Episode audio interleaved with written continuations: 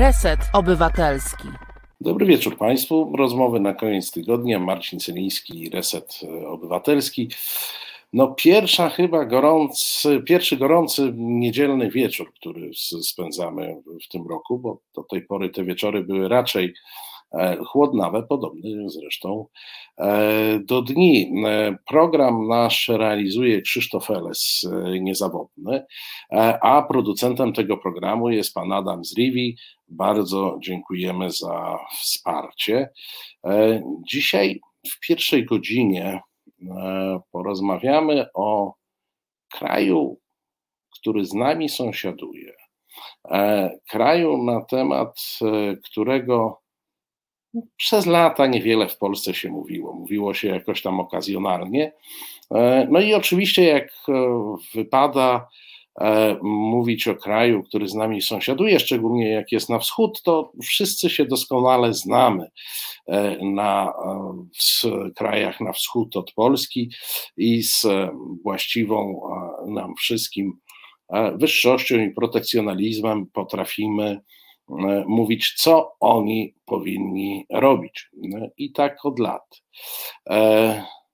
Ale dzisiaj Naszym gościem jest e, Witold Jurasz, e, dziennikarz specjalizujący się w sprawach zagranicznych z e, Onetu, ale także były dyplomata i były chargé d'affaires w Mińsku. Zatem człowiek, który nie tylko patrzy jak my wszyscy na wschód, ale także tam był i miał okazję działać. Dobry wieczór. Dobry wieczór, kłaniam się pięknie. No, w ostatnich kilku dniach to chyba mieliśmy tyle wypowiedzi polityków na temat generalnie Białorusi, że wystarczyłoby na jakiś przeciętny rok w Polsce, ale nie wiem, czy powinniśmy się z tego natłoku wypowiedzi e, cieszyć, bo koncert zaczęła lewica e, i Anna Maria Żukowska, rozważając szczegóły ubioru krzyczącej Jany e, Szostak. E, to ją najbardziej zainteresowało w tym e, przekazie. No potem mieliśmy, i tu trzeba powiedzieć, szarżę, prawdziwą szarżę pana marszałka e, Terleckiego, któremu się strasznie nie podobało, że pani Cichanouska spotyka się z ludźmi polskiej opozycji, a gdzieś jeszcze pod tym wszystkim mieliśmy wypowiedzi na temat e, uwięzionego i sfilmowanego e, Pratasewicza. Wypowiedzi, ja nawet nie będę wymieniał, a nie, wymienię, bo, bo należy wymienić. Uważam, że i pani Romaszewska, która go skrytykowała za to, że on w tym białoruskim więzieniu powinien być twardy, nie miękki, e, i pan Skwieciński, który mnie kompletnie zaskoczył, e, bo wydawało mi się, że on trochę więcej rozumie e, to, co się dzieje na wschodzie, który przytoczył, mm, e, porównał sytuację do Ira, która strzelała do ludzi, którzy dali się złamać w śledztwie. Nie wiem jak ty, ale ja miałem wrażenie, że bym wolał, żeby oni z powrotem nic nie mówili. No, na temat Białorusi to w ogóle od lat byłoby dobrze, żeby e, nasi politycy mm, mniej mówili, więcej robili. Tylko ja się z jednym nie zgodzę, mianowicie, że e, niezbyt mądre wypowiedzi się zaczęły, prawda, teraz, e, bo ja pamiętam ten moment, kiedy rok temu rozpoczęły się protesty na Białorusi, którym ja moralnie kibicuję, a politycznie nigdy nie kibicowałem, bo bałem się, że one doprowadzą do takiego, do takiej sytuacji, na której wygra Rosja, a nie my. E, a mnie interesuje, prawdę powiedziawszy, bardziej Polska niż Białoruś, mówiąc krótko, i polskie interesy. E, I wiem, że to jest stanowisko, które jest czasami, albo nawet bardzo często uważane za takie trochę moralne, ale mm, e, analiza nie może być moralna albo niemoralna, albo jest trafna, albo jest nietrafna. Otóż ja pamiętam wtedy, wszystkich, którzy mówili, no super, to już Łukaszenki nie ma. Ja ośmieliłem się wówczas napisać e, kilkanaście tekstów o tym, że to nie jest takie proste, e, dlatego że żeby Łukaszenka upadł, to jeszcze musieli, musieliby go opuścić jego paladyni, i pretorianie. A, to się, a na to się nie zanosiło. No i taki drugi moment szczególnej mądrości w cudzysłowie naszych polityków to był moment, kiedy po mniej więcej miesiącu postanowiliśmy być szczególnymi twardzielami, takimi numer jeden w Europie, e, tak jakby zupełnie zapominając, że mamy mniejszość na Białorusi. E, czyli mówiąc krótko, że Białorusi nie mają zakładników i mogą uderzyć. E, ja zawsze byłem zdania, że my powinniśmy być pierwszymi do ocieplania relacji y, i ostatnimi do zamrażania, żeby wydłużać to window of opportunity, E, w czasie którego możemy coś załatwić, e, przy czym to coś mogę zdefiniować.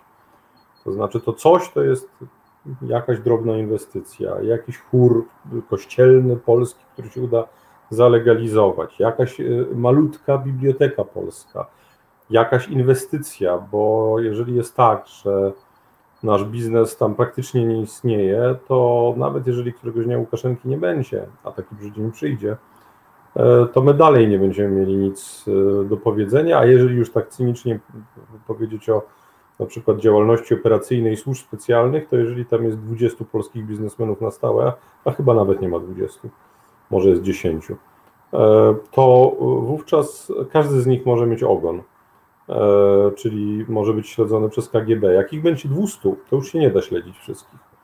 E, dlatego że żeby śledzić człowieka, to trzeba mu dać tak 24 e, godziny na dobę. To tak mniej więcej ekipa 6, 7, 8 ludzi musi być e, wyznaczona. Mm, I to też zakładając, że on nie ma kontroobserwacji i tak dalej. Tak? Czyli już wtedy nie są w stanie.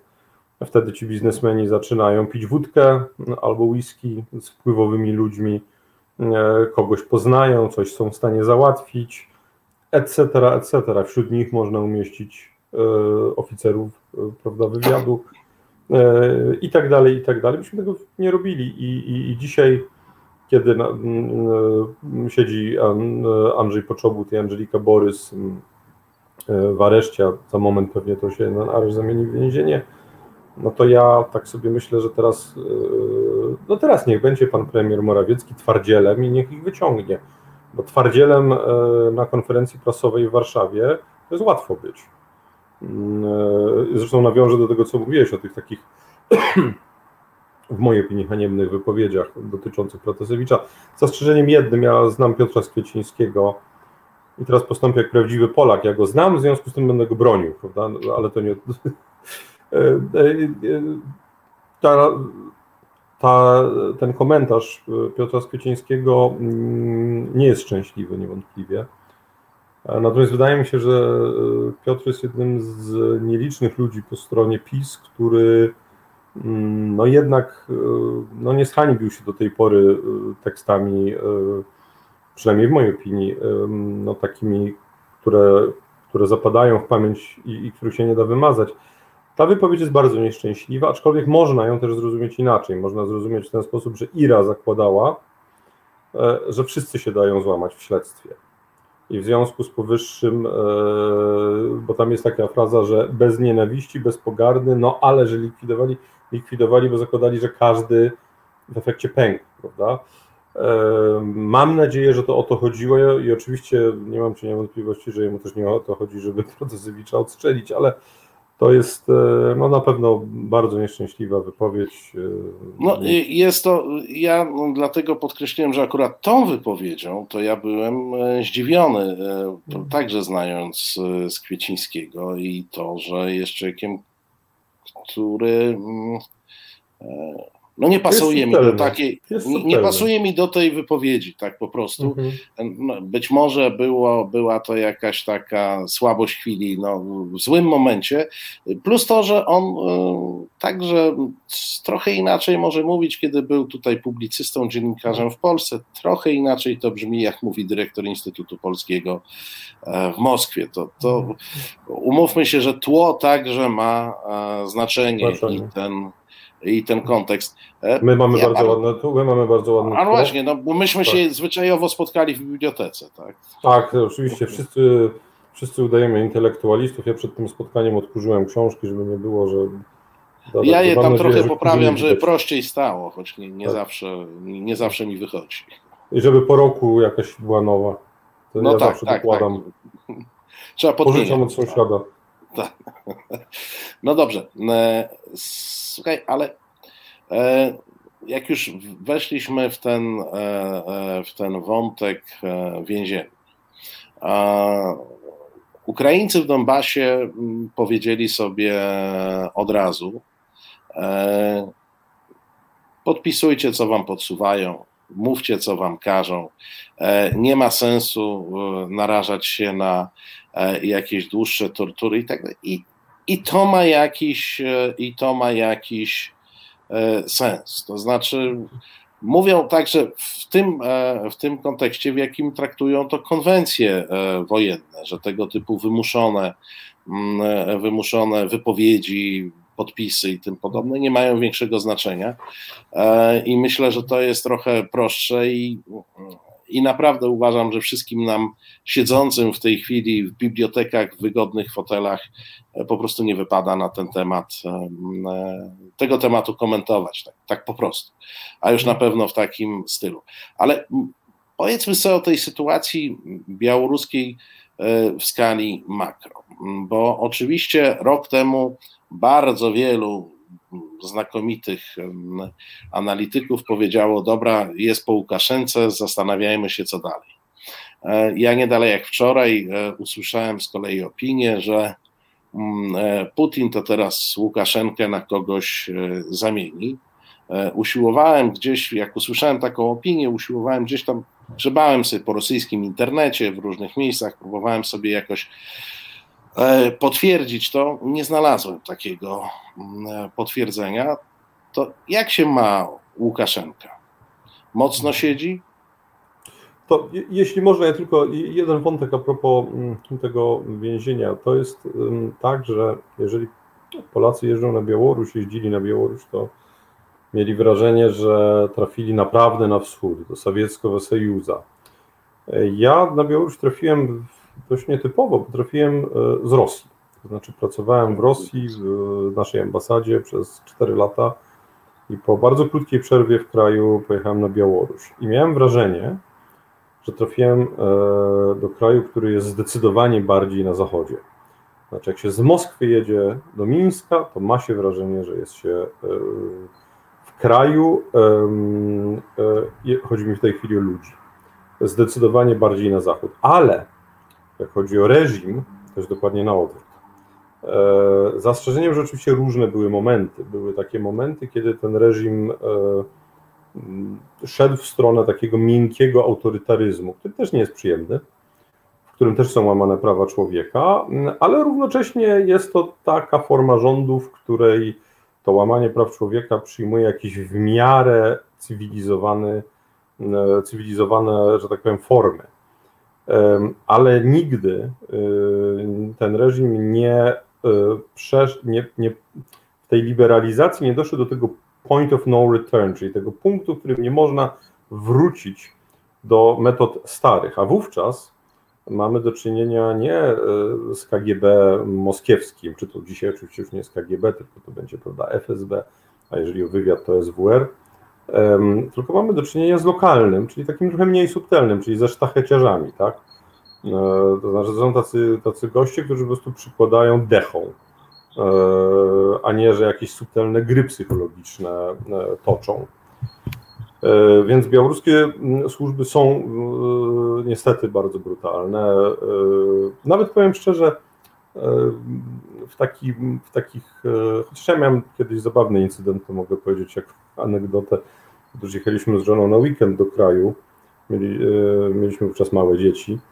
E, i dzieci jak to dzieci, jak mają te 3, 4, 5, 6 lat, to co chwilę mają jakiś, prawda, katarek, zaziębienie albo inne zapalenie oskrzeli. Akurat nasz synek już był zdrowy, już można było jechać, ale jeszcze trzeba było antybiotyk e, dwa dni brać, no i tak się zorientow- zorientowaliśmy 40 km za Mińskiem, że nie wzięliśmy antybiotyku, a w Polsce się go tak nie załatwi bez recepty, bo tam się kupuje bez recepty wszystko, łącznie z antybiotykami. E, w związku z tym wróciliśmy, ja włożyłem klucz do, do, do, do drzwi, a nie byłem, byłem skromnym szefem placówki, tak, no jakby no nie, nie, no tym niemniej jednak szefem placówki. I w tym momencie, jak nacisnąłem klamkę, zobaczyłem, że te drzwi nie są zamknięte i tam było dwóch facetów i powiedzieli, nie bojcie się, nie bojcie się, my nie bandyty, my z KGB. Eee, Rozumiem, że kamień spadł ci z serca od razu. Tak, ja mówię, nie, tylko po antybiotyk przyszedłem, ja mówię, tylko drzwi zamknijcie. Eee, I pamiętam, że żonie to powiedziałem, że mamy KGB w domu i żona pyta, mówi, no ale to, to, to, to co, no to trzeba interweniować. Ja mówię, no po co, przecież zaraz wyjdą, dojedziemy o północy do Warszawy, to w poniedziałek wyślemy. Ale jak w niedzielę wróciliśmy do Warszawy, to w lodówce, w związku z tym, że ja byłem miły dla tych panów, e, czekał na nas taki tort i butelka szampana, e, jakiegoś rosyjskiego, nie francuskiego, z napisem Izwinicie, z taką karteczką, więc w nocie dyplomatycznej wyraziliśmy stanowczy protest, ale na końcu powiedziano, że ambasada również dziękuję za przesłany szefowi placówki tort oraz szampan. Więc to podobno w KGB, że tak powiem, pokazywano, że trochę Familiarnie dosyć, tak miło. No nie, no, no bo a co, a, co, a po co mam się awanturować? Nic nie daje, prawda? Wracając do, do tego, czy, czy, czy, czy, czy Łuka jest skończony, czy powiedziałbym tak, jak chodzi o to e, zamienienie go, to podstawową, podstawowym problemem, na który natrafiłeś szukając jakichś prawda, potwierdzeń jest to, że nie jesteś w stanie zdefiniować, czy to jest numerem dwa w reżimie. Ani trzy, ani cztery, dlatego że to jest cały, cała, e, że tak powiem, e, iskustwo, cała sztuka rządów Łukaszenki, który bardzo skutecznie od 25 lat pilnuje, żeby nigdy nikt nie wyrósł. E, w związku z tym nie za bardzo wiadomo, na kogo mm, mieliby Rosjanie postawić. To nie jest takie proste. E, on ma też kilka konkurujących ze sobą, szpiegujących się nawzajem służb. To jest w ogóle, mm, ja wiem, że to porównanie będzie trochę dziwne, ale E, skoro już o dzieciach była mowa, moja córeczka kiedyś sobie zażyczyła kotka, no i w efekcie mamy dwa kotki. Um, I powiem głośno, i na dwóch się skończy, żeby, bo tam córka. Nagrało się, nawet będzie dwóch. można odtwarzać. Tak, tak, dokładnie, więc publicznie za, za, zaoświadczam, że nie, nie, nie, nie, nie, nie dokładamy trzeciego, czwartego i kolejnych. E, otóż jeden z tych kotów jest taki, że można do niego podejść jak śpi yy, i on w ogóle nie zareaguje, a drugi jest taki, że no bliżej niż metr się nie da podejść, bo on natychmiast po prostu nastawia uszy, otwiera oczy. Otóż Łukaszenka jest tym drugim kotem. Do niego się naprawdę nie da podejść. To jest archetyp dyk dyktatora, on jest wzorcem metra dyktatora.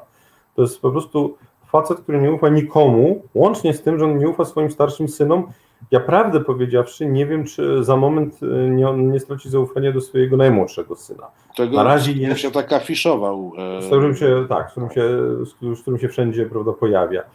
E, więc um, obalenie go nie będzie łatwe. Ja niedawno brałem udział w takiej dyskusji i um, mój rozmówca, który z takiej pisowskiej szkoły myślenia był, mój współuczestnik dyskusji powiedział, że nie, to w ogóle nie ma problemu, Łukasz się obali, dlatego że przecież e, to wszystko są sowieccy ludzie i prawda, szef KGB, minister obrony, e, to mieli rodziców e, w sowieckich służbach albo w sowieckiej armii, no to z całą pewnością zdradzą Łukaszenkę. Ja tylko przypominam, że połowa Ukraińców, która walczy z Rosjanami, też miała rodziców w armii radzieckiej, więc jeżeli ktoś tak myśli, no to znaczy, że niczego nie rozumie.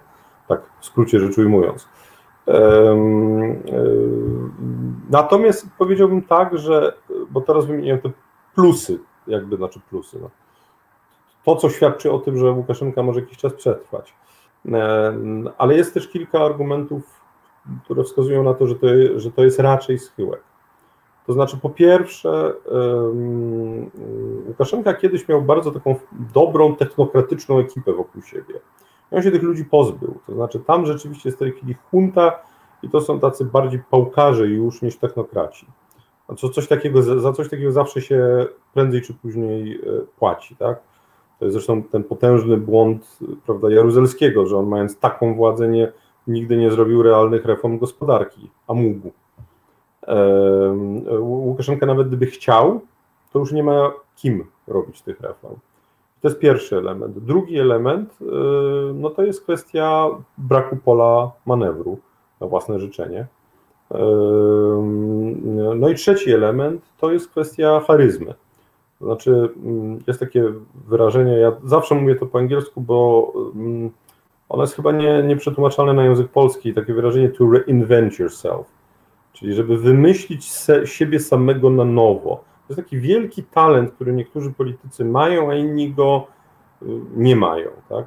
Nasi raczej nie mają w większości, by the way, co świadczy o tym, że iloraz inteligencji tych polityków też nie jest zbyt wysoki, ale to złośliwość y, na boku. Otóż Łukaszenka jest niezmiennie tym samym Łukaszenką. On cały czas przemawia, y, ja mógłbym szczerze powiedziawszy, bo ja kilka jego grepsów zapamiętałem i no, pamiętam, że kiedyś białoruskiej telewizji udzielałem wywiadu i spytali mnie, czy wizy będą wydawane, ja, bo tam wyrzucaliśmy się nawzajem, znaczy dyplomatów wyrzucaliśmy, ja powiedziałem, że że nasz konsulat to, to jest taki nasz mały kusok ziemi, czy mały kawałek ziemi, bo to jest jego wyrażenie.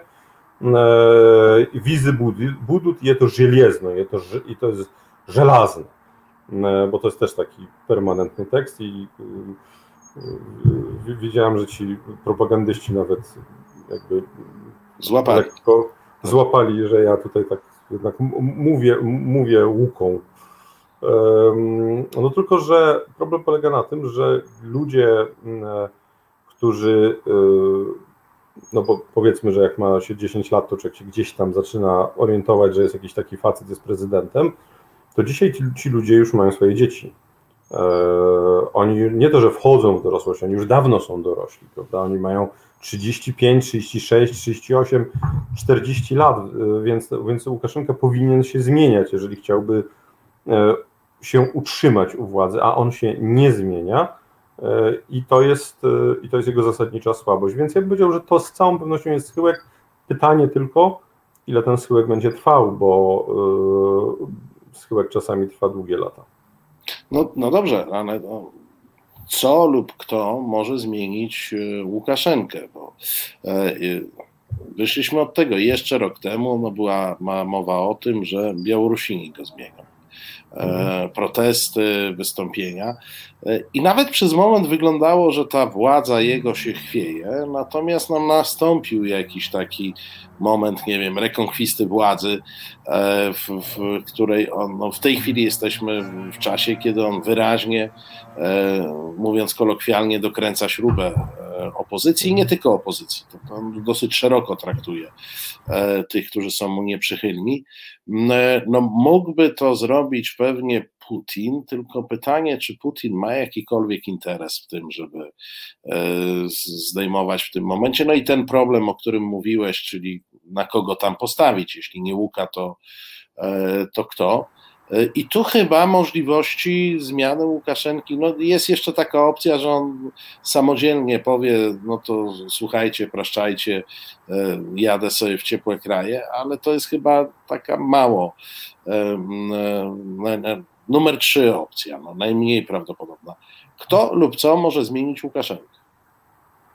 No na pewno Władimir Putin, jeżeli zechce, to no, to, to zrobi, dlatego że no, pamiętajmy, że jednak Rosjanie mają, e, e, no, no, mogą zawsze jednak zagrać e, tak brutalnie, jak tylko, jak tylko chcą, tak? i wówczas mogą go po prostu zmusić do ustąpienia, jeżeli oczywiście kogoś sobie wyhodują lub wyhodowali. I to jest ta zasadnicza mm, przewaga Rosjan nad nami. Ja bym bardzo chciał, żeby w tej elicie władzy był ktoś, mm, kto byłby z nami związany tak, ten lub inny sposób. Czy jakimiś związkami, nie wiem, korupcyjnymi, czy mówiąc krótko, że pozwolilibyśmy mu przez długie lata na przykład ukrywać ukradzione pieniądze u nas i nie przyglądać się nadmiernie, skąd te pieniądze są, bo to tak się robi. E, aczkolwiek ja bym był kimś ważnym na Białorusi, to szczerze powiedziawszy, to nawet bym.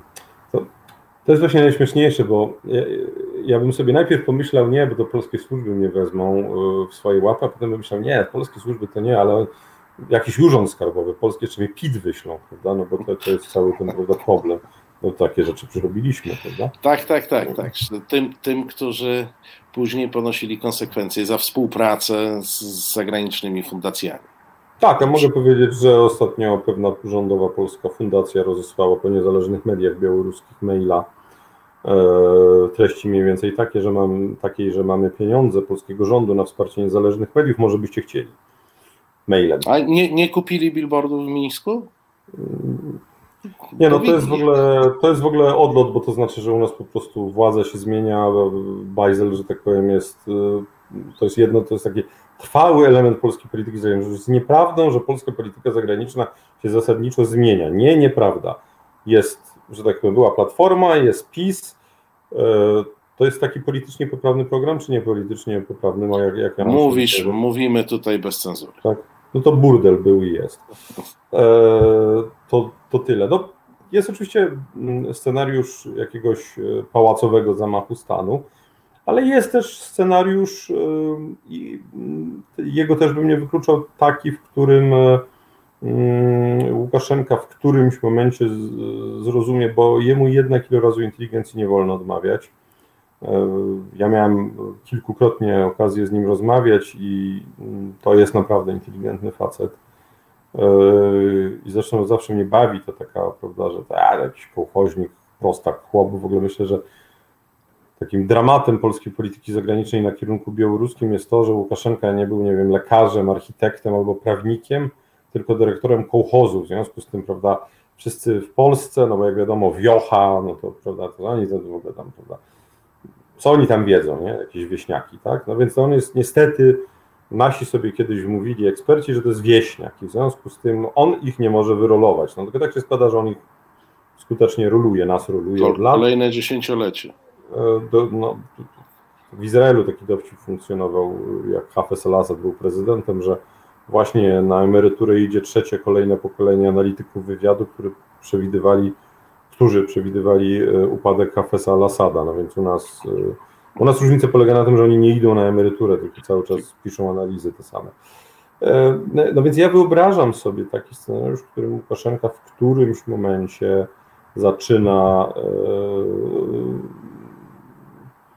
zastanawiać się, czy nie powinien zostać prezesem kółka szachowego, że do Deng Xiaopinga nawiąże.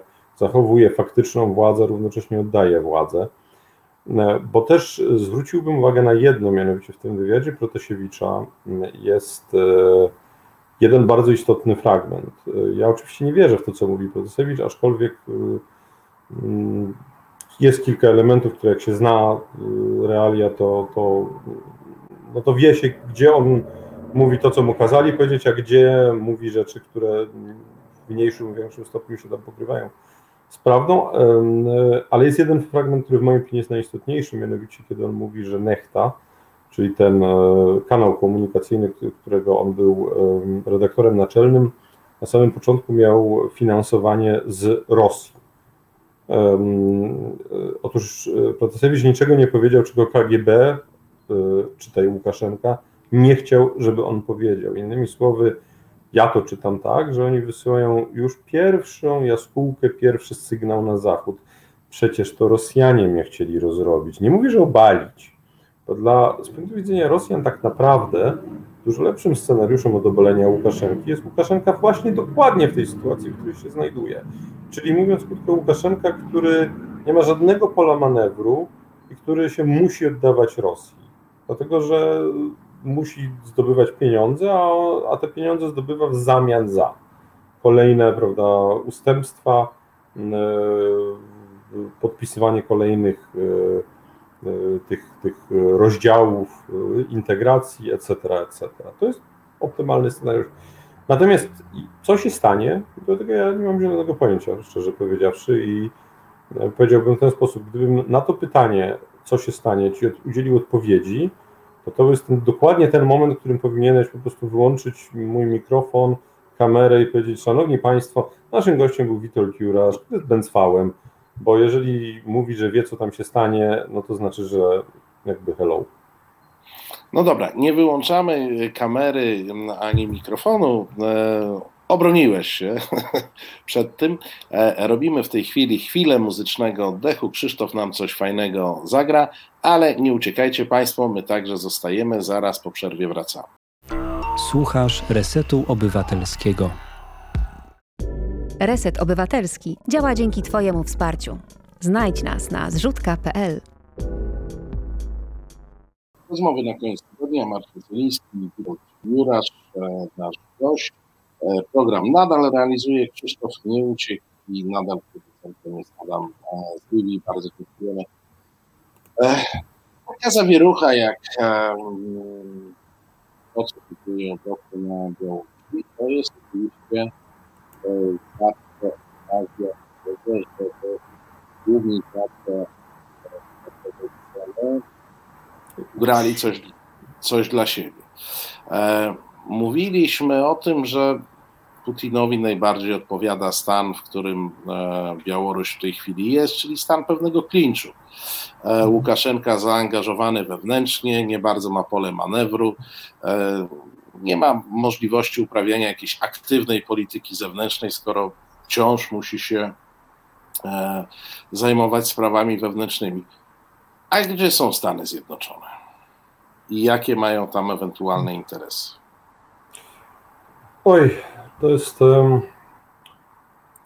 No Stany Zjednoczone nie mają tam wielkich interesów, tak sobie brutalnie powiedzmy, mm, bo dla Stanów Zjednoczonych tak naprawdę Rosja, mm, bo przecież to o Rosji w tym momencie mówimy, nie jest tak naprawdę zagrożeniem. E, I, mm, i to jest moment, w którym ja, jak i Państwo, i, i Ty zauważyłeś, e, tak, tak zrobiłem taką jakąś dziwną minę. Ta mina wynika z tego, że um, ilekroć nie współgrają, tak przynajmniej w 100% polskie i amerykańskie interesy, a to jest dokładnie taki moment, mm, to w Polsce pojawia się głupawka. E, no Jałta, panie, Jałta, zdradzą nas, Nord Stream, zdradzili nas, w związku z tym będziemy, musimy szukać, musimy szukać e, alternatyw. E, Ankara, e, a może Pekin. Mm, otóż w polityce zagranicznej czasami nieznalezienie niczego jest dużo lepszym rozwiązaniem niż znalezienie odpowiedzi, która jest odpowiedzią głupią. Polska była i jest w takiej sytuacji, że no, naszym przekleństwem było i, jeszcze przez długie lata będzie to, że de facto prowadzimy bezalternatywną politykę zagraniczną, co nie jest dobrym rozwiązaniem, bo nie za bardzo możemy grać. A polityka zagraniczna to się wtedy zaczyna. E, przepraszam bardzo, mam drugi telefon, ale już go zaraz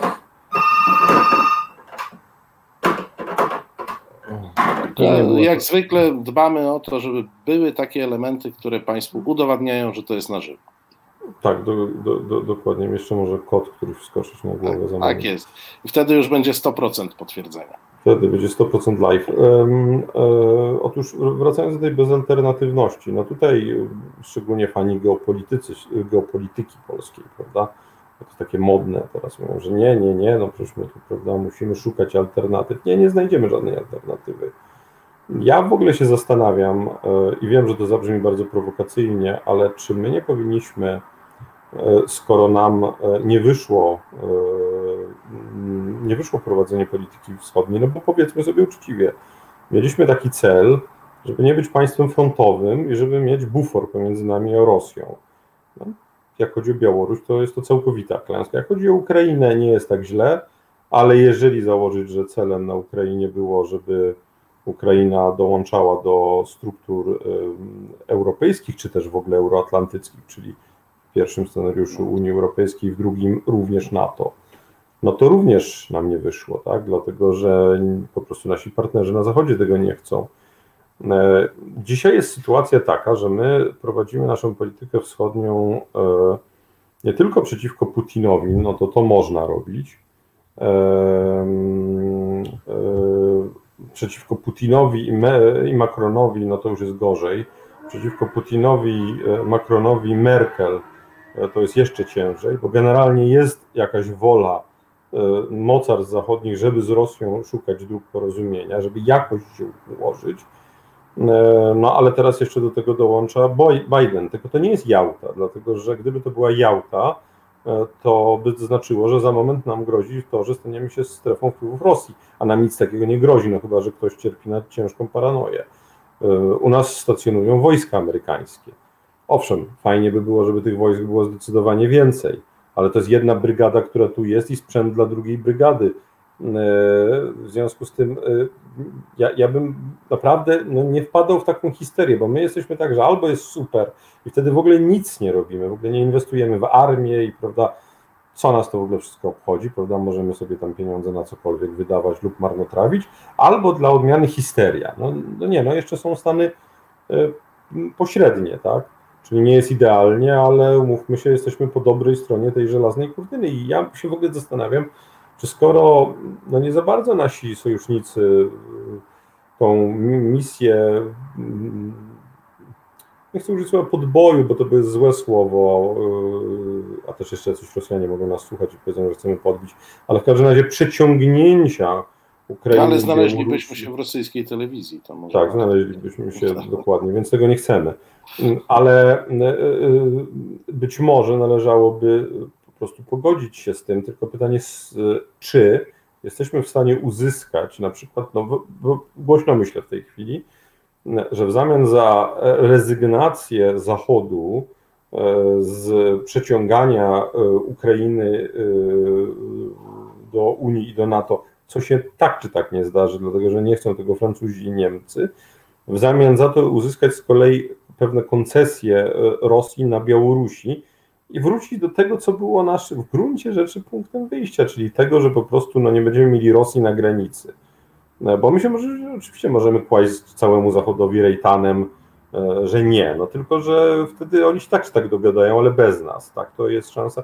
Oczywiście to, co mówię, lepiej brzmi niż, yy, znaczy brzmi dobrze, ale tylko na pozór, bo jest jeden problem, mianowicie kiedy taki pomysł miałem nie, nie tak dawno, zadzwoniłem do kilku doświadczonych starych ambasadorów, takich y, y, niektórych cały czas w, w czynnej służbie państwowej i zadałem im pytanie, czy taki deal moglibyśmy zaoferować. On mówi, wie pan panie Witku, zaproponować to możemy, tylko nikt na zachodzie nie będzie się z nami układał, bo my nie mamy nic do oddania. Znaczy, po co oni mają e, uwzględniać nasze postulaty, skoro po pierwsze ich irytujemy, i to dość regularnie. Po drugie, y, cośkolwiek mamy problemy e, z praworządnością i jeszcze paroma innymi rzeczami. No na pewno stajemy się coraz mniej demokratycznym krajem. E, no i wreszcie tak naprawdę my nie mamy czego przehandlować, bo my nie, bo my nie możemy powiedzieć Amerykanom, słuchajcie, to wiecie co, my ustąpimy, my jesteśmy bardzo ważnym krajem na Białorusi, ale w zamian za to, że prawda, wy się dogadacie z Rosjanami, no to my zrezygnujemy z tych naszych aktywów, bo my nie mamy żadnych aktywów. To znaczy, mówiąc krótko, nie mamy nic do gadania, bo się duzi chłopcy umówią bez nas.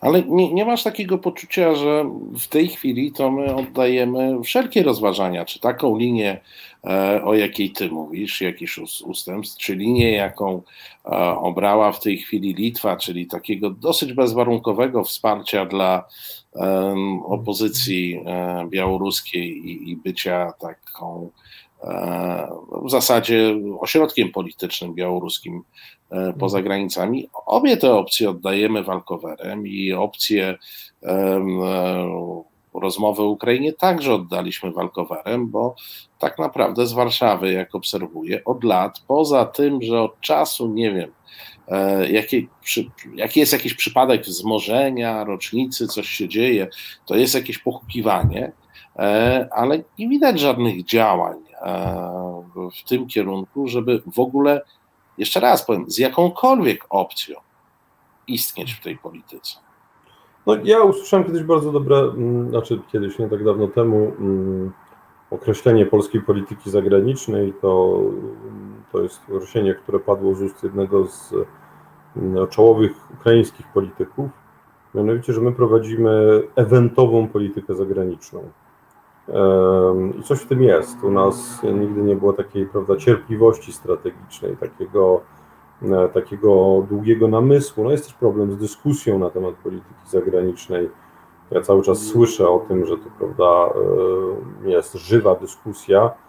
E, przykładem tej żywej dyskusji, i przepraszam, jeśli to będzie trochę małostkowe, mm, no ale to po prostu nie jestem w stanie nie powiedzieć Otóż po nie tylko, że haniebnym, ale wyjątkowo szkodliwym i mówiąc wprost głupim tekście pana marszałka Terleckiego, e, który w zasadzie wysadził w powietrze w ogóle coś, co było jakąś podstawą naszej polityki, czy tam no, przynajmniej jakąś resztką, na której można było bazować, czyli to, że przynajmniej jakiś konsensus podstawowy prawda, istnieje. Otóż y, polskie tak zwane środowisko eksperckie zajmujące się wschodem w ogóle się do tego nie odniosło. Cisza, cichutko, bo to jest ważne, on jest z PiSu, on może, może zadzwonić i zmarszczyć brwi. Zresztą to jest zabawne, że ci bardzo często ci sami ludzie, którzy wymagają bohaterstwa od Protasiewicza, mm, nie mogą się zdobyć na odwagę, y, żeby napisać. Powiedzieć coś brzydkiego, za co z całą pewnością tortury im nie grożą. Tak szczerze powiedziawszy, to w ogóle najprawdopodobniej nic im nie grozi, no i nic by się nie stało, ale nie, cisza.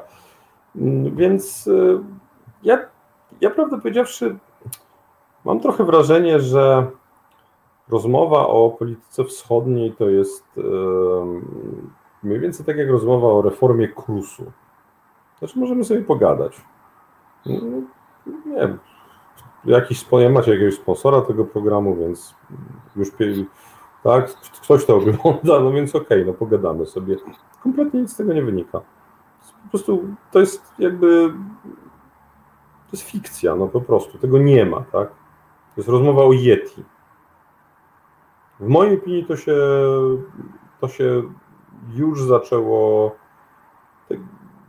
No, no, no, no to, że Wilno dzisiaj nas tak zasadniczo wyprzedziło, że to tam tak naprawdę toczy się to, to życie polityczne. Nie, my, my, musielibyśmy zdjąć sobie, znaczy, zdjąć to, przepraszam, to byłaby brzydka polszczyzna. My powinniśmy sobie po prostu coś takiego zrobić ze sobą, żebyśmy końcu przestali być tymi nadętymi polskimi panami. To jest, e, bo my zawsze byliśmy nadętymi panami i to zarówno w stosunku do reżimu, jak i w stosunku do opozycji. To jest cały problem. Nigdy na serio nie rozmawialiśmy ani z reżimem, ani z opozycją. Dialog z opozycją wygląda tak, że ta opozycja ma robić to, co my jej mówimy i nam klaskać. I bardzo nam dziękować, tak? A jak nam nie klaszcze, no to my się na nią obrażamy, tak? Yy,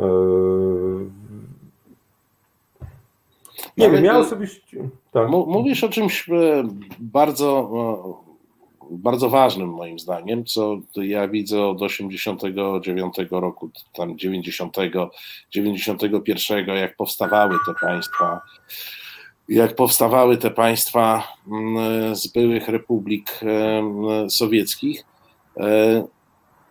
To, że w Polakach, w społeczeństwie, obywatelach. E, jest e, jakaś taka, moim zdaniem, niezdrowa, niezdrowe poczucie wyższości wobec Ukraińców, Białorusinów, Bałtów, zresztą wobec każdego, kto jest tam choć stopień, choć stopień na wschód mm, e, od nas, to jakby jedno, ale straszne jest to, o czym mówisz, że to dotyczy, e, że to dotyczy także klasy politycznej, że to dotyczy także dyplomacji, bo o ile no, przepraszam za kolokwializm, no, wujek Janusz na weselu może sobie pozwolić na różne teksty, one są głupie, ale to jest wujek Janusz i wesele, to zakładam, że w polityce zagranicznej jest trochę inaczej niż na weselu. No nie, nie jest inaczej. Ja kiedy byłem w Moskwie, mm, to mm, e, pomijałem bałagan, miałem w ciągu czterech lat sześciu szefów Wydziału Politycznego, sześciu w ciągu czterech lat. E, mm, I oni się cały czas zwalczali, bo to tam zieloni zwalczali niebieskich, prawda, Legia z Gwardią toczyła mecz, e, tam się wykończyły, tam jedne służby wykończyły drugie służby. Ambasador w ogóle był taką, jak znaczy, no był, no. Nie pokazywało mu się szyfrogramów. Nawet pamiętam, że mój jeden z moich szefów kiedyś powiedział, po co babcię denerwować, niech się babcia cieszy. Eee, znaczy wpisywało się jego nazwisko oczywiście pod szyfrogram, ale się mu nie pokazywało, żeby się nie wtrącał. Eee, ambasador zresztą generalnie eee, był e, trzykrotnie na Kremlu, to znaczy raz, kiedy składał listy uwierzytelniające, drugi raz jak był Radosław Sikorski z wizytą, trzeci raz jak był Donald e, Tusk. E, ja na Kremlu byłem trzy razy turystycznie i tak się dziwnie teraz trafiło, że zawsze widziałem samochód ambasadora Niemiec. E, a kiedyś się taki doświadczony ambasador mi powiedział, że mm, dyplomacja to sztuka wychodzenia. Ja nie zrozumiałem wychodzenia, że ze spotkania się chodzi mi nie. Trzeba tak długo łazić, aż się wyłazi. E, a nie, że prawda, no, się reprezentuje i że, to ambasador, że flaga, te sprawy, nie? Nie. E, no, ale mogę drugi przykład podać. E, to jest taki przykład już zupełnie, albo jeszcze nie, dwa, dwa rozbawię trochę słuchaczy. Otóż kiedyś przychodzi do mnie na Białorusi Stanisław Szuszkiewicz. Jakby nie patrzył, pierwszy przywódca niepodległej Białorusi. No i taki który rozwiązywał Związek Radziecki, tak? Dokładnie, który się podpisał pod porozumieniami białowieżskimi um, i poprosił o wizę. I ja byłem zaskoczony, bo jakoś pamiętałem, że ledwo co tą wizę dostawał. I się okazało, że on tradycyjnie w polskim konsulacie dostaje półroczne wizy. E, bo nikt nie wpadł na pomysł, że jednak może jemu się należy za zasługi pięcioletni Schengen. E, w związku z tym poprosiłem go paszport, przeprosiłem, zawołałem konsula i mu daję ten paszport. On mówi, no tak, ale wie pan, bo oni, im, im to się tak wydaje, że oni wszystko, że im się należy. Ja mówię, no jemu się akurat należy. E, no to niech on przyjdzie do konsulatu. Ja mówię, panie konsulu, pan się coś pomyliło. Pan da mu tą wizę i pan mu zawiezie ten paszport, bo to jest były, by, były no my mówiliśmy prezydent, tak? A on mówi, no nie, pan mi nie może wydawać poleceń. Ja mówię, myli się pan, mogę panu wydawać, bo to nie jest konsulat generalny, tylko wydział konsularny i pan jest moim podwładnym. Inna sprawa, że pewnie byłem naiwny, bo on pewnie był z innej organizacji i tam prawda, się wykazałem co najwyżej głupotą, tak? E, więc to, to, jest, to jest ten. Ale mogę jeszcze jedną historię powiedzieć, żeby, żeby, żeby, żeby, żeby uświadomić. Ale to, ale to, to nie, powiem Ci tylko, proszę o następną, ale to, to była historia pełna no, grozy. To, to nie było zabawne, to było straszne, co opowiedziałem. Nie, no wiem, teraz będzie zabawnie, chociaż też w gruncie rzeczy groza. Otóż jest coś takiego e, jak e, FAC, czyli Foreign Affairs Council.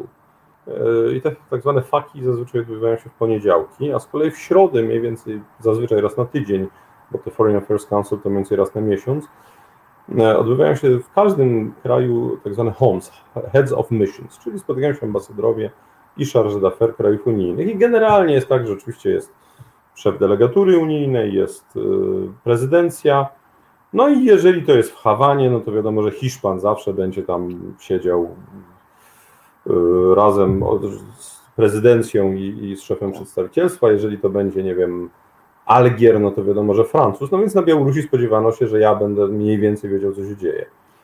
E, no tylko tak się składa, że kiedyś Radosław Sikorski zgłosił propozycję sankcji w stosunku do Białorusi, no ale ja nie dostaję szyfrówki e, z Warszawy i nie jestem w stanie zbriefować kolegów z Unii na temat polskich propozycji. No więc proszę szyfranta, żeby on zadzwonił do szyfrów w Warszawie, czy przypadkiem może gdzieś tam się podpięło, nie wysłali, no ale oni mówią, że nic nie mają. Zadzwonię do kolegi po bezpiecznej linii i mówię, słuchaj, przyślijcie mi natychmiast tą szyfrówkę, bo ja muszę zbriefować e, ambasadorów unijnych. On mi wtedy mówi, stary, no ale nie dostaniesz tej szyfrówki. Ja mówię, dlaczego? Mówi, no bo nikt nie zrobił notatek z tego, co Sikorski powiedział. A jemu się nie podobało to, co mu ministerstwo e, zaproponowało. E, mówiąc krótko, e, no bo na Foreign Affairs Council jest minister, zazwyczaj wiceminister e, i ambasador albo, albo minister, szef jego gabinetu. No w każdym razie u Niemców, każdy, czy tam jakichś Anglików, czy innych dzikich ludów, e, któryś z tych e, dwóch mniej ważnych wie, że jego zadaniem jest być note-takerem. No ale przecież u nas to są paniska. Przecież żaden z nich nie może się jakby upodlić i robić notatek. Tak? W związku z tym, że nie zrobił żaden notatek, to nikt nie wiedział, cośmy zaproponowali.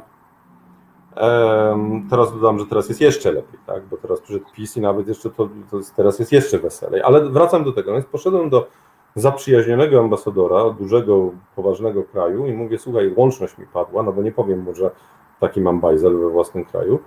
E, I czy ty możesz mi pokazać swój szyfrogram, czego on oczywiście formalnie nie może. No więc on tak dał, zagiął tą kartkę, mówi tylko nie odwracaj. Rozmawialiśmy po angielsku, ale to nie była pani ambasador Wielkiej Brytanii, od razu zaznaczam. E, no więc, prawda, czytam te nasze propozycje, takie widzę, że jakieś trochę są za daleko idące i nikt tego nie poprze, no ale jak doszedłem do końca, mówię, can I turn the page? On mówi, OK. No więc przerzucam i tam jest komentarz. E, I komentarz był taki. E, propozycje polskie są całkowicie sprzeczne z tym, co e, tydzień temu zapowiadał polski ambasador. Dwa. Najprawdopodobniej są autorskie, dlatego że były z odręcznie zrobionych notatek. Trzy. Najprawdopodobniej Polacy zapomną ich zgłosić, bo to ostatnio często im się zdarza, że zgłaszają, ale to trzeba jeszcze ten papier oddać tak. i wtedy machnijmy na to ręką, ale jeżeli nie daj Boże zgłoszą, to my to utrącimy na komitecie prawnym, ale Polacy są bardzo czuli na swoim tle, więc powiedzmy, że oficjalnie to popieramy. E, ja cytuję szyfrogram innego dużego unijnego kraju. E, no więc na tych homsach wygłosiłem te propozycje i wówczas ambasador tegoż kraju zgłosił się do dyskusji jako pierwszy i z takim uśmiechem powiedział, że mój kraj, wymieniając nazwę tego kraju, w pełni popiera polskie propozycje i rzucił mi takie szczere, e, szczery uśmiech przez salę typu mm, no bo wiesz, co tak naprawdę mamy na myśli.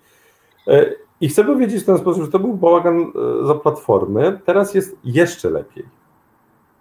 I to jest ta rzeczywistość, tak? To znaczy, ja słucham tych wszystkich uczonych głów, które dyskutują w Polsce o polityce zagranicznej, prawda, Oje, no, takie jakieś debaty się toczą, prawda, tylko, że to w ogóle nie ma żadnego odniesienia do rzeczywistości. Ja w ogóle mam wrażenie, że to jest tak jak, nie wiem, jak, jak jakiś prezes Enronu, który na tydzień przed bankructwem y, przedstawia biznesplan na najbliższe 10 lat, bo nie wie, że firma po prostu leży.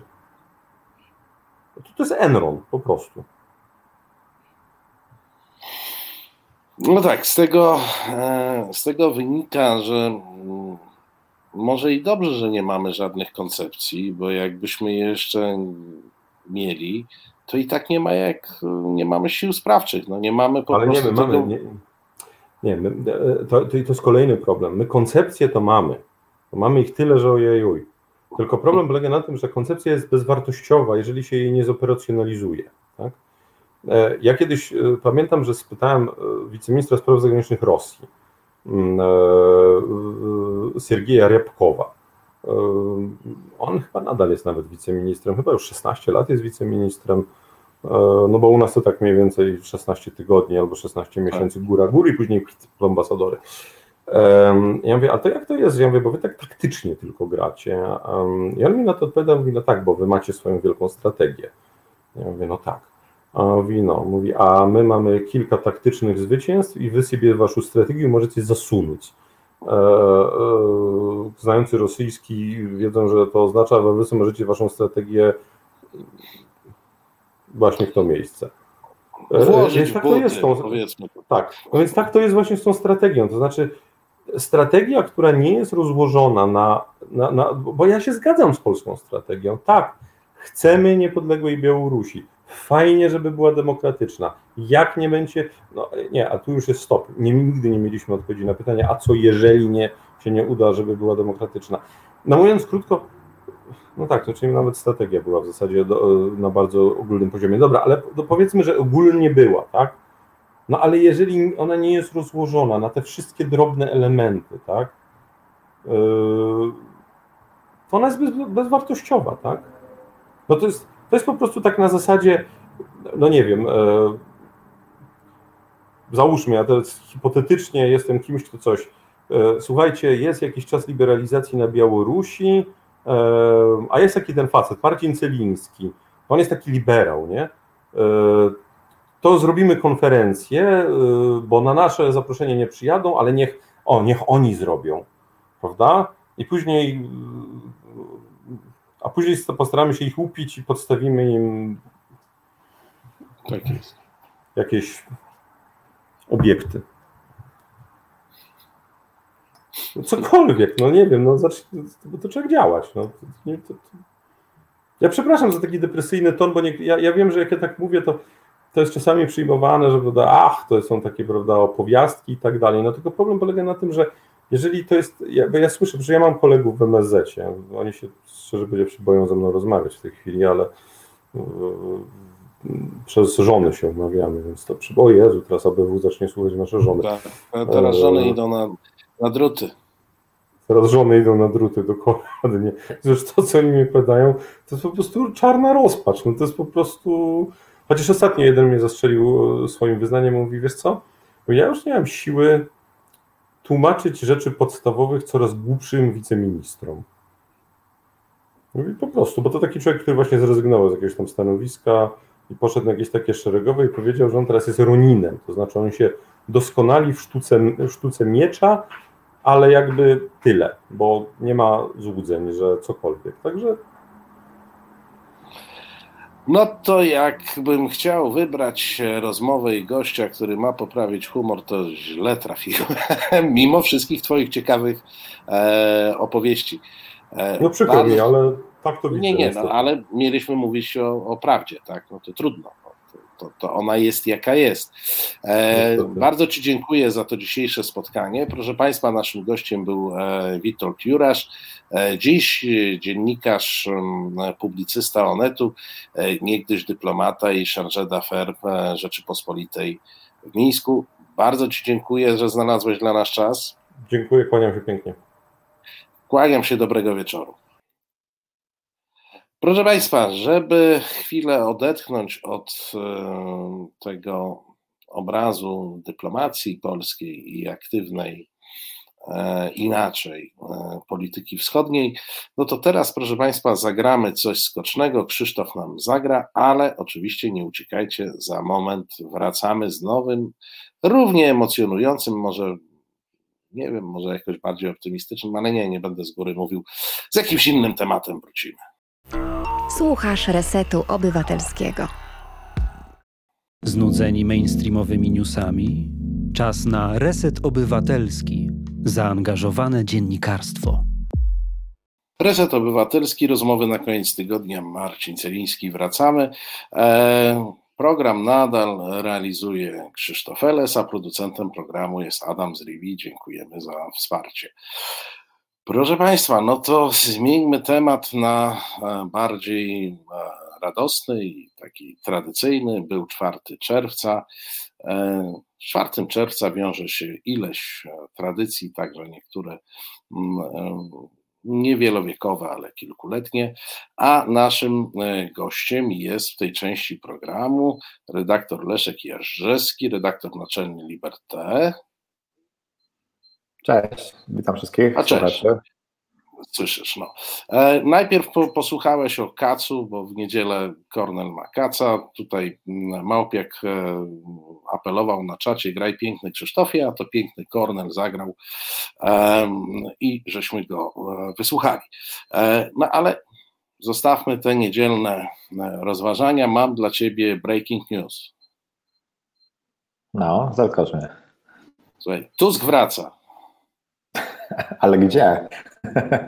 Nie, no, no, no co, coroczną, e, e, coroczną tradycją jest to, że jest jakiś wywiad w tvn teraz też był, e, z którego wynika, że Donald Tusk wraca.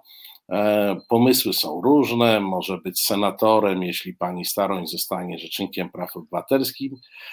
Obywatelskich to zwolni się mandat i będą wybory uzupełniające gdzieś tam na Warmii czy Mazurach, skąd ona ma mandat. Jest mowa też o rezygnacji jednej z pań senator Platformy w Warszawie. E, no, rozumiem, że polska polityka się zmienia. Wiesz, no, e, wydaje się, że e, po prostu może nam to jest potrzebne. No. Skoro tak wraca od, od, od 6 lat i my lubimy o tym słuchać, o tym rozmawiać, to może po prostu show must go on. No. Tak musi być. No, no ale ja cię pytam na poważnie, bo nie masz takiego wrażenia, że te powroty Tuska to jest e, fajne alibi dla polityków opozycji, dla liderów opozycji, e, żeby było tak, jak było, tak? No bo po co oni mają się napinać, wysilać, wymyślać siebie na nowo, konstruować jakieś wizje, skoro przyjedzie na białym koniu Tusk, bądź używając innej metafory, E, nadejdzie Mesjasz e, i raptem e, miód i mleko zaczną płynąć w naszych rzekach, a Kaczyński toś abdykuje sam ze strachu. Co, no, wydaje mi się, że to rzeczywiście coś mówi o nas, tak?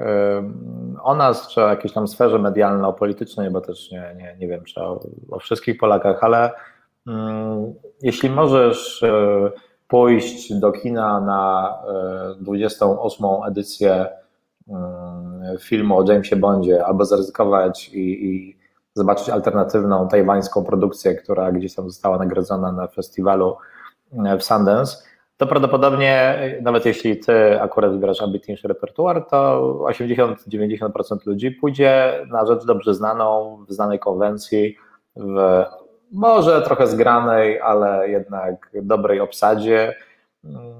Akurat wypuszczacie, podobało mi się to, co puszczacie i nie puszczacie, tak powiem, mainstreamu, ale generalnie, jak wiemy, ludzie lubią piosenki, które już słyszeli.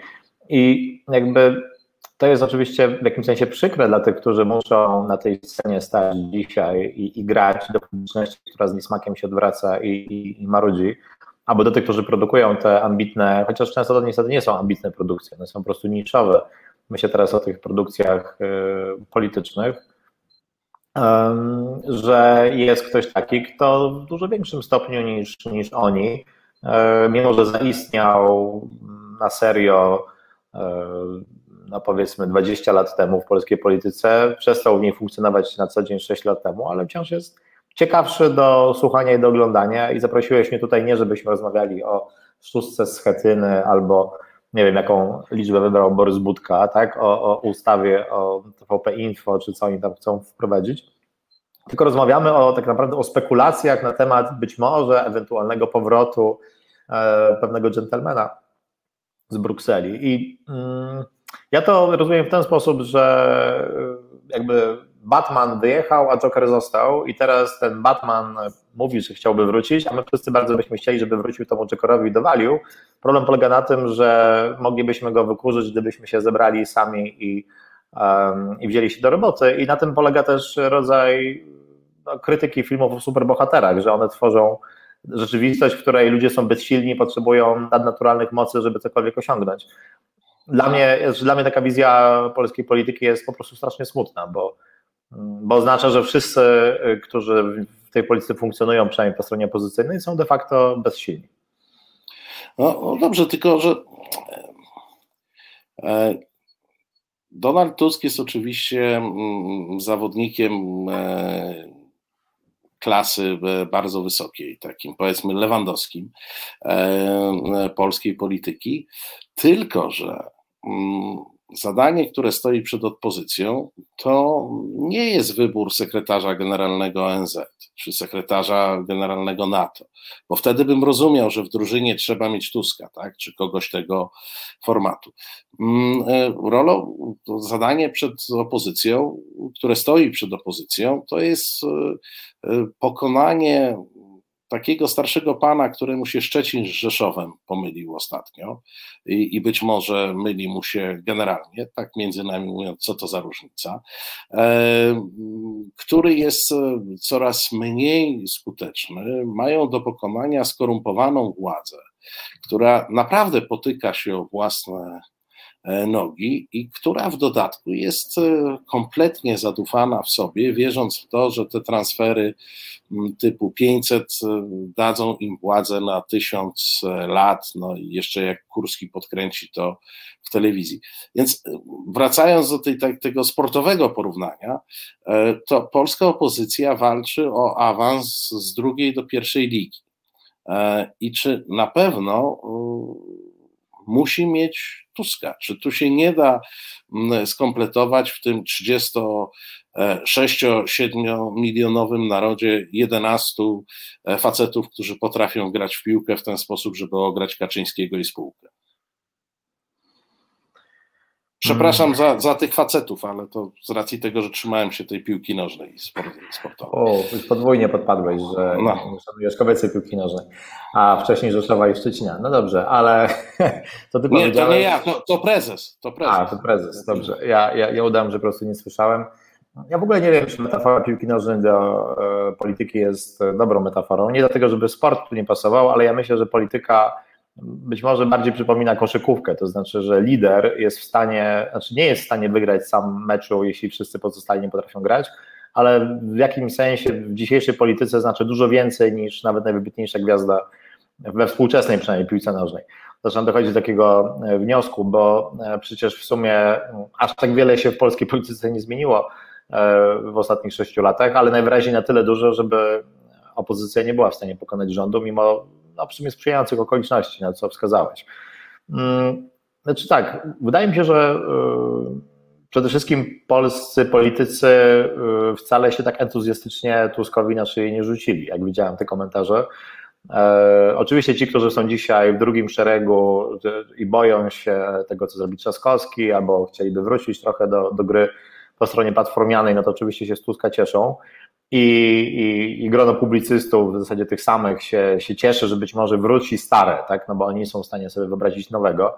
I ten Tusk symbolizuje taką szansę na mm, powrót do status quo ante, co jest oczywiście niemożliwe i to jest właśnie problem, że Mm, część ludzi chciałoby sobie wyobrazić opozycję, która no jakby wraca do tego, co było w roku powiedzmy 2011 chociaż, a, a, a to było 10 lat temu, minęła epoka i to, co wydarzyło się w Polsce również, nie, dorosło zupełnie nowe pokolenie wyborców, doszło do pewnych rzeczy, które nam się wtedy nie mieściły w głowie. Mm, I to rzeczywiście jest w jakimś sensie niemalże dziwne, że pomimo tej nieobecności nie udało się na tym polu, które zostało zostawione, wyłonić takiego opozycyjnego lidera, ale wydaje mi się, że to w dużej mierze wynika z faktu, że mm, takie jednostki o, o jakiejś charyzmie, o, o pewnego rodzaju wybitności, źle no, nie, nie rodzą się w cieniu. Znaczy, jakby, I to jest, uważam, pewna cecha e, przede wszystkim platformy, ale to samo też dotyczy lewicy, tej przynajmniej tradycyjnej lewicy, że wokół tych e, liderów historycznych, ci, którzy się pojawili później e, z tego młodszego pokolenia, no, niestety nie nadawali się do tego, żeby piastować pierwszoplanowe role. I w polskiej polityce tacy ludzie, którzy w jakimś sensie wybijają się swoją indywidualnością, chociaż jeszcze no, niczego nie wygrali tak naprawdę, no to, jest, to są ludzie, którzy w jakimś sensie są spoza tego mainstreamu politycznego. Tak? No przede wszystkim Rafał Trzaskowski, który wszedł do polityki w wieku lat 34 i to widać, tak? choćby w jego czytaniu. E, Hołownia, miał, tak? Prze, prze... Zanim wszedł do polityki, miał czas poczytać. No, dokładnie tak. Ja myślę, że jeśli czegoś najbardziej żałuję w tej, w tej robocie, którą ma obecnie, to, to faktu, że, że ten czas mu zostaje gdzieś pewnie w godzinach, e, kiedy wy już musicie powoli kończyć program e, na, na, na lektury. Drugą taką osobą jest Hołownia, który przy całej moim takim sceptycyzmie do E, ministranta, e, który w wieku średnim postanowił zamiast nowego samochodu zbawić Polskę. Mm, to jakby doceniam pewien rodzaj profesjonalizmu, jaki w jego ruchu się pojawia tu i ówdzie i pewnej świeżości. E, no i trzeci to już są zupełnie antypody moich poglądów, no ale też Adrian Zandberg, tak, który jakby jest mister 1,5% czy też 3%, bo to wygrał w swojej debacie ale jakby na lewicy wyróżnia się pewną zdolnością do opowiedzenia jakiejś historii o Polsce. I wydaje mi się, że po prostu od czasów Tuska mm, w polskiej po stronie opozycyjnej nie było takiej osoby, i mimo sprzyjających okoliczności, w związku z tym nie, nie dało się zogniskować uwagi. I ten Tusk, mimo że już tyle lat poza polską polityką taką realną, wciąż jest po prostu ciekawszy niż, niż ten pierwszy szereg. Natomiast to już nie jest sytuacja sprzed e, dwóch czy trzech lat i myślę, że będzie mu dużo trudniej, e, jeśli, bo mam poczucie, że te zapowiedzi są poważniejsze niż były poprzednio, ale nie, nie chcę mi się na ten temat spekulować, no bo to może warto będzie o tym pogadać, kiedy naprawdę wróci i zobaczymy, w jakiej w ogóle formule miałby ten powrót nastąpić, ale nie mam poczucia, żeby dzisiaj e, tak wszyscy na ten powrót czekali gremialnie, żeby on miał aż tak przeorać polską scenę polityczną, bo jakby funkcja i, i rola e, no, partii Tuska, czyli Platformy, jest zupełnie inna. Wtedy była liderem e, koalicji, która się rodziła i potem powstała, a dzisiaj jest największą wciąż nominalnie, ale już nie sondażowo, partią opozycyjną w Sejmie i, i wcale nie ma hegemonicznej roli e, w sumie w żadnej sprawie dzisiaj. Mm, więc to jest dużo trudniejsza sytuacja i która potencjalnie budzi szansę na to, że w wyborach 2023 no będzie możliwość, żeby się jakby narodziła innego typu opowieść o Polsce z innego typu liderami, kosztem być może zwycięstwa. To jest inna sprawa. Tak? Znaczy jest duże ryzyko, że przy braku zjednoczenia przynajmniej do dwóch formacji to będzie porażkowe yy, przeobrażenie polskiej opozycji, no ale być może to jest jedyna droga.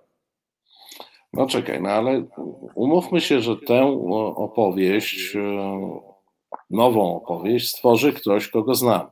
W tej chwili mamy sytuację taką, że sondażowo największą opozycją jest e, partia Hołowni, której faktycznie jeszcze nie ma w parlamencie, no bo te kilka osób to, to nie jest siła sprawcza.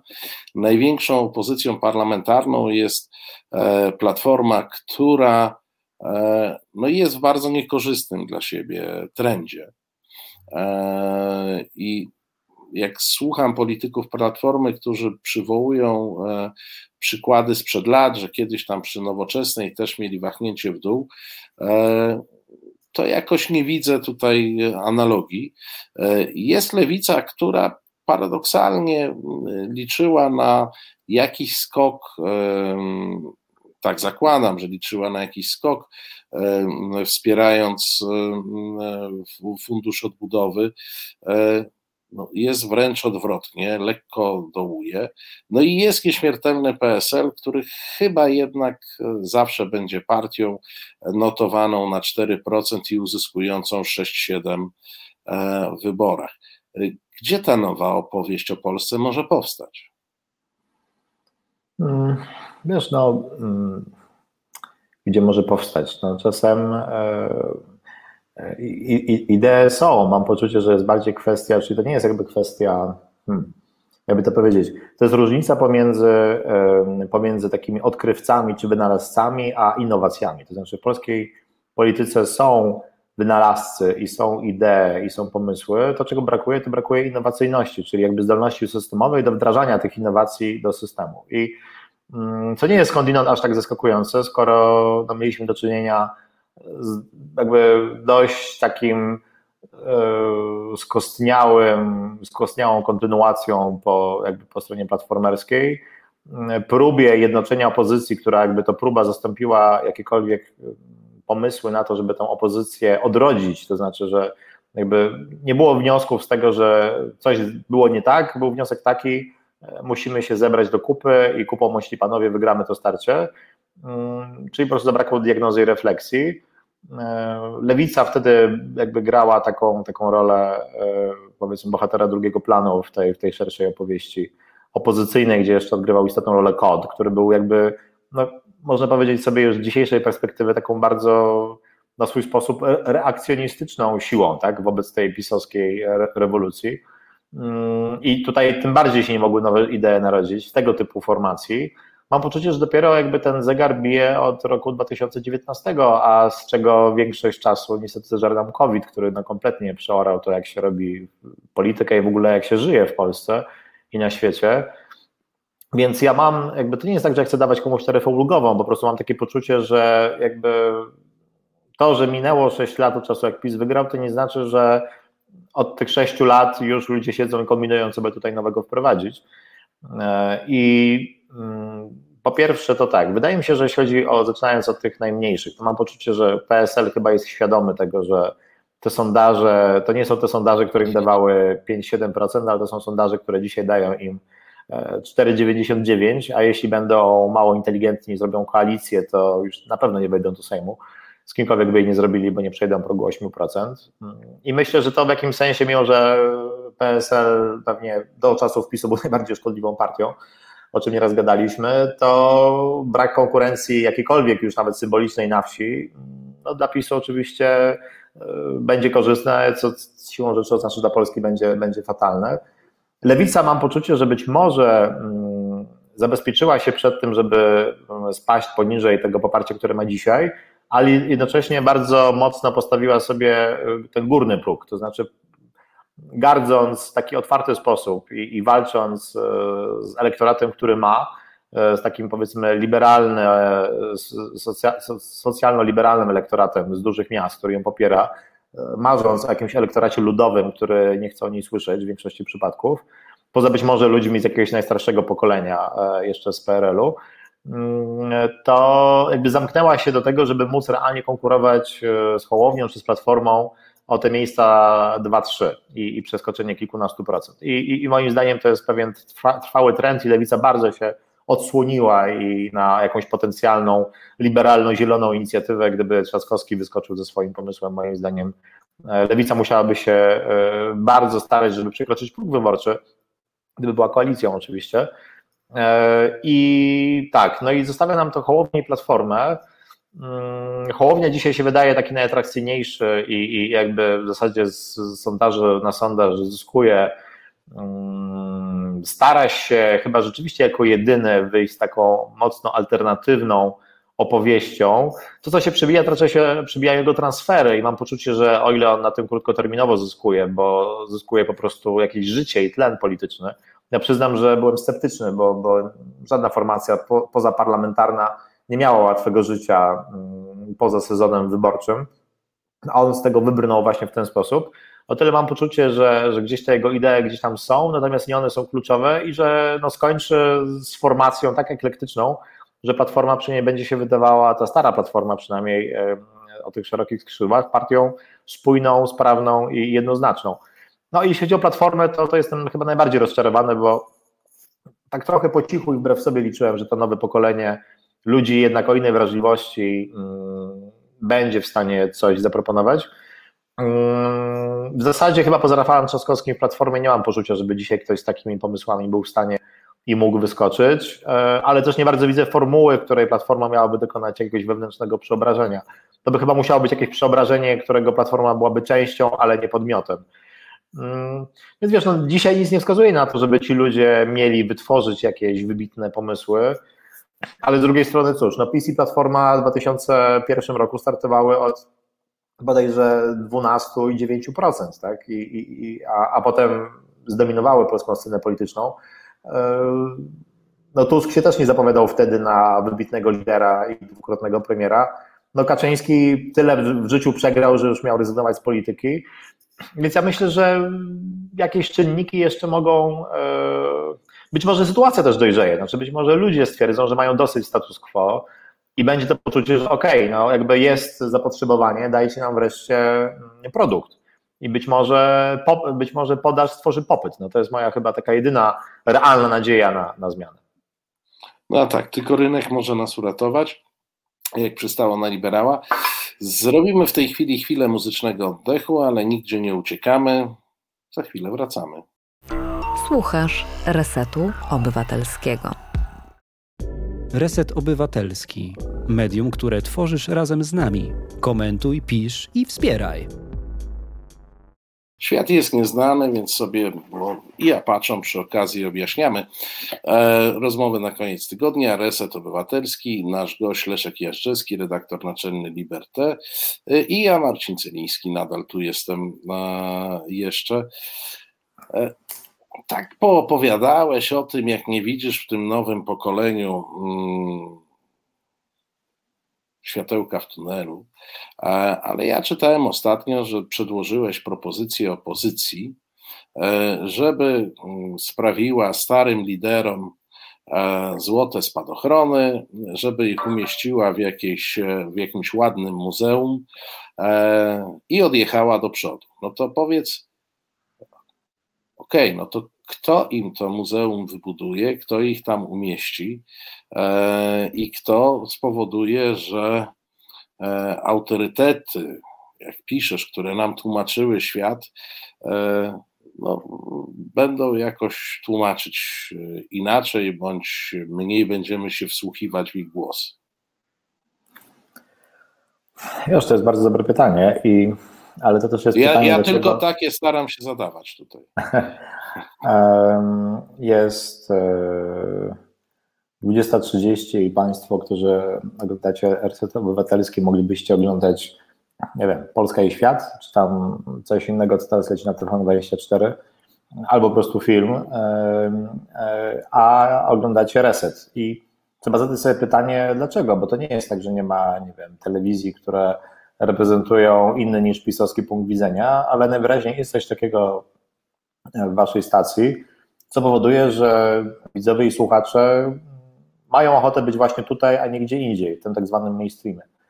Mm, I, I mam takie poczucie, że dopóki, dlatego kiedy ja napisałem ten tekst, to w jakimś sensie się mniej koncentrowałem na politykach, bo jakby o politykach sobie porozmawialiśmy i moim zdaniem jakby główną sytuacją, która powoduje, że nie ma co oczekiwać jakichś zmian po większości z nich, to jest to, że oni w jakimś sensie wychowali się w paradygmacie i, i w systemie, który nie promuje indywidualności, a nie promuje myślenia strategicznego, a i nawet nie promuje, powiedziałbym, niestety robienia polityki rozumianej inaczej niż pompowanie koła po to, żeby pokonać wiceprzewodniczącego e, e, Rady Regionalnej.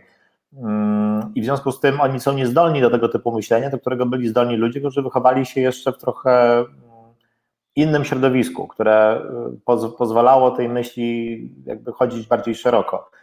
I w związku z tym, jakby jeśli moja teza, na której skończyliśmy poprzednie wejście, czyli ta teza, że to trochę podaż ma stworzyć, znaczy inaczej, że to popyt e, wśród ludzi ma stworzyć podaż na rynku politycznym, to jest pytanie, ok, ale to kto powoduje, że jakby nie ma tej podaży, kto powoduje, że nie ma tego zapotrzebowania na zmianę, no bo gdyby było, to by jakaś e, formacja się pojawiła, chociaż no, pojawił się Hołownia, prawda, z ambicjami zastąpienia Platformy. I mam poczucie, że największy kłopot jest po tej stronie tak zwanego komentariatu, czyli ludzi, którzy wyznaczają mm, jakby horyzont idei, o których możemy rozmawiać. Ludzi, którzy wcześniej zaklinali, musimy jednoczyć opozycję, a dzisiaj walczą z każdą propozycją alternatywy wobec tego, co jest, mm, jakby bez świadomości, że rosnąca część elektoratu opozycyjnego po prostu e, no nie chce popierać status quo i że tutaj jakby to jest elementarz polityki, że nie da się że być może oni mają rację, że być może oni mają rację, że ludzie za mało się przejmują Trybunałem Konstytucyjnym, ale to jakby to nie jest tak, że jak napiszą 15 wstępniaków e, w ważnych gazetach i tygodnikach, to ludzie się zaczną bardziej przejmować, bo to wciąż przeczytają dokładnie ci sami ludzie, tak? Od mówienia w kościele, że ludzie nie chodzą na, e, na msze, e, nie przybędzie ludzi w kościele, tak? Najwyżej ci, którzy chodzą, zniechęcą się i w końcu przestaną przychodzić, bo słyszą w kółku krytykę tych, których tam nie ma. I w związku z tym jakby jest pytanie, czy, czy jest możliwość, żeby tutaj zaszła jakaś zmiana, znaczy, żeby tych, którzy tworzą czy przetwarzają te, te przekazy, które się gdzieś po tej stronie niepisowskiej, bo to nawet nie jest strona opozycyjna, po prostu to jest niepisowska strona, strona wolnej wymiany idei, a nie wyłącznie tępej propagandy, chociaż ta tempa propaganda również występuje tu i tam, ale jednak nie w takim stopniu jak w TVP Info. Więc jest pytanie, czy tutaj może zajść zmiana, bo ja mam poczucie, że tutaj jest większy problem niż e, jakby pokoleniowy, ale on jest niepokoleniowy nie w rozumieniu czysto metrykalnym, e, tylko raczej w takiego wyobrażenia sobie horyzontu zmiany i tego, że może być inaczej niż było. I, I, mam takie poczucie, że przynajmniej pierwsza kadencja była pod tym względem kompletnie zmarnowana, pierwsza kadencja PiSu, w drugiej kadencji, choćby z tego powodu, że platforma już się nie trzyma, to powoduje jakieś kruszenie się tego, tego betonu po stronie opozycyjnej, e, ale to wciąż jest proces bardzo powolny i wydaje mi się, że jakby to jest nasz, jakby to jest ten problem, że ten interes jest w jakimś sensie, e, to jest interes bardzo szerokich rzeczy społeczeństwa, to jest interes milionów ludzi, żeby dokonać zmiany, jeśli chodzi o, o tych, którzy kształtują przekaz i, i, i nam go serwują, Natomiast jakby w ich bardzo twardym interesie jest to, żeby obronić swoją pozycję. I oni zrobią wszystko, żeby swoje pozycje obronić, ponieważ dla nich nawet porażki PiSu są wciąż korzystne, ponieważ oni utrzymują jakby swój unikalny status. E, natomiast dla nas wszystkich są per saldo kolejne zwycięstwa PiSu, oczywiście czymś jak najgorszym, ale nie każdy z nas e, ma swój własny program. E, no i jakby tutaj jest podstawowy problem, że bardzo silny interes mniejszości musiałby przegrać y, z troszeczkę słabszym, y, ale wciąż zauważalnym interesem zdecydowanej większości. No i póki co to się nie udało, tak? To znaczy póki co, póki co Reset nie ma większej oglądalności niż Onet, ale być może to się zmieni. No i jeśli to się zmieni, to liczę, że również zmieni się wtedy polska polityka. Więc myślę, że masz dobrą tezę dla swoich y, wspieraczy sprawdźcie, żeby reset był większy niż Onet i wtedy zobaczycie, że PiS upadnie i polska polityka się zmieni. Ale wiesz, no, sami wiemy, że e, to są e, procesy dosyć, e, dosyć złożone. No, ja jak czytam twój tekst, to oczywiście zidentyfikowałem wszystkich, których tam wymieniłeś. Zawsze byłeś niezwykle inteligentny. A dziękuję. No to wiesz, to w, w takim towarzystwie się obracałem, że musiałem. Dużo się dzieje na Twitterze po prostu, innymi słowy. No. E, więc nie, no ale już mówiąc zupełnie poważnie, wiesz, po, po, po stronie opozycyjnej są te media e, mainstreamu, e, które jakby nie patrzył, no, no, nadal odpowiadają, wydaje się, większość gustom większości ludzi, którzy mm, są niepisowcami. Tak? Będę się trzymał tego, o czym mówiłeś, może nie opozycja, tylko strona niepisowa przed, przed chwilą, tutaj przed, przed chwilą, no, pół godziny temu, przed Twoim wejściem, rozmawialiśmy z Witoldem Juraszem, który opowiadał o pewnym bałaganie w sprawach zagranicznych, który jest absolutnie ponad ekipami. E, I oczywiście teraz jest większy, ale kiedyś też był e, e, zupełnie, zupełnie zabawny wiesz, trochę sami zapętlamy się w beznadziei i ja nie, nie dam ci uciec od tego pytania, bo no przecież nie wyobrażasz sobie, że e, te złote spadochrony mm, bardzo zasłużonym postaciom naszego życia e, publicznego, publicystycznego, mediowego e, stworzy rewolucja ludowa, czyli ludzie, którzy się zbuntują przeciwko temu czy innemu tygodnikowi, czy tej czy innej telewizji. No, nie, w, nie w tym momencie. No, w tym momencie e, raczej ludzie są bliżsi buntu przeciwko TVP Info, a nie o nich pisałeś.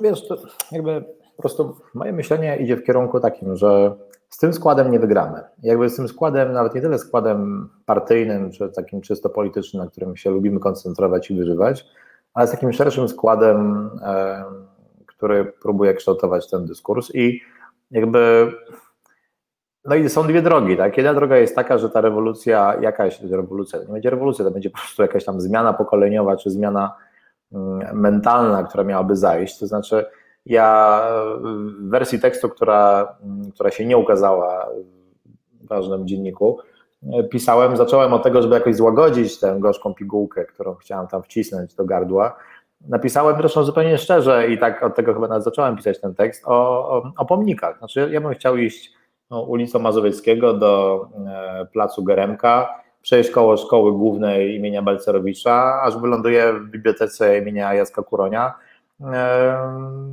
w, w parku być może, nie wiem, Lecha Kaczyńskiego.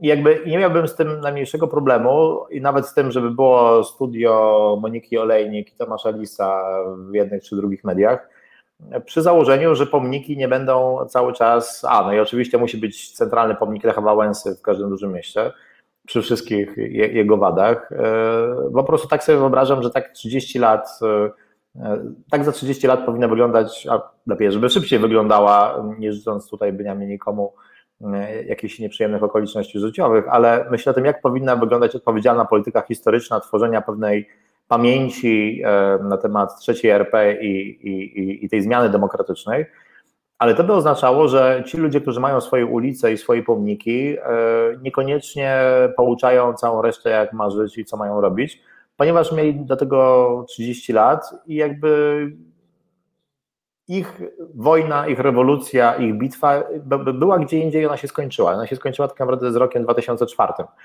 Mm, I to chyba Ludwik Dorn w swojej najnowszej książce mówi e, Jaremie Pikutowskiemu o tym, że my nie mamy doktryny państwowej. Wcześniej doktryną państwową było wejście, doszlusowanie do Zachodu i od 2004 roku jedziemy na oparach. No to już jest, to już jest moja interpretacja. No i na tych oparach jechaliśmy, aż w końcu się mm, pojawił PiS, który ma no, dużo mocniejsze karty w ręku, bo ma obronę suwerenności, ma e, rzekomy patriotyzm i walkę z Niemcami, z Rosją, Bóg wie z kim jeszcze, wszystkimi dookoła. No i teraz jakby jest pytanie, gdzie może się pojawić ta refleksja, że tak jak e, jest, tak nie może dalej być, ponieważ po prostu z tym składem się nie pokona nawet e, słabszego przeciwnika, dlatego że mm, nie udaje się mobilizować własnej strony w stopniu wystarczającym do tego, żeby pokonać e, wcale nie większościową stronę przeciwną. I żeby mobilizować, musisz po prostu przedstawić idee, które będą trafiały w kilka sektorów. Tak, to oczywiście nie jest jedna naczelna idea, Chociaż ja uważam, że wciąż w Polsce wystarczy przedefiniować, co to znaczy nowoczesność, bo nowoczesność, europejskość są wciąż idee, które przekonują 70-80% osób, a nie 30, e, a nie nawet 40.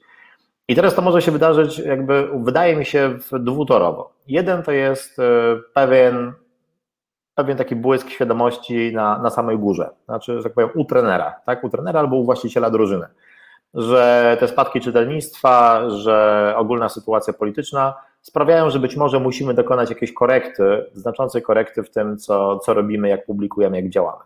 To jest oczywiście ryzykowne, bo, bo możesz stracić tych czytelników, których masz i nie zyskać nowych, mm, ale wyobrażam sobie, że takie coś jest możliwe, e, bo zresztą też, żeby było jasne, to też nie chodzi wyłącznie o, o prasę czy, czy o media, tak? to jest jakby problem szerszy, bo to bardziej chodzi o pewne pozycje zajmowane w społeczeństwie i zdolność do tego, żeby pewne pomysły nagłaśniać, a pewne mm, dusić w zarodku.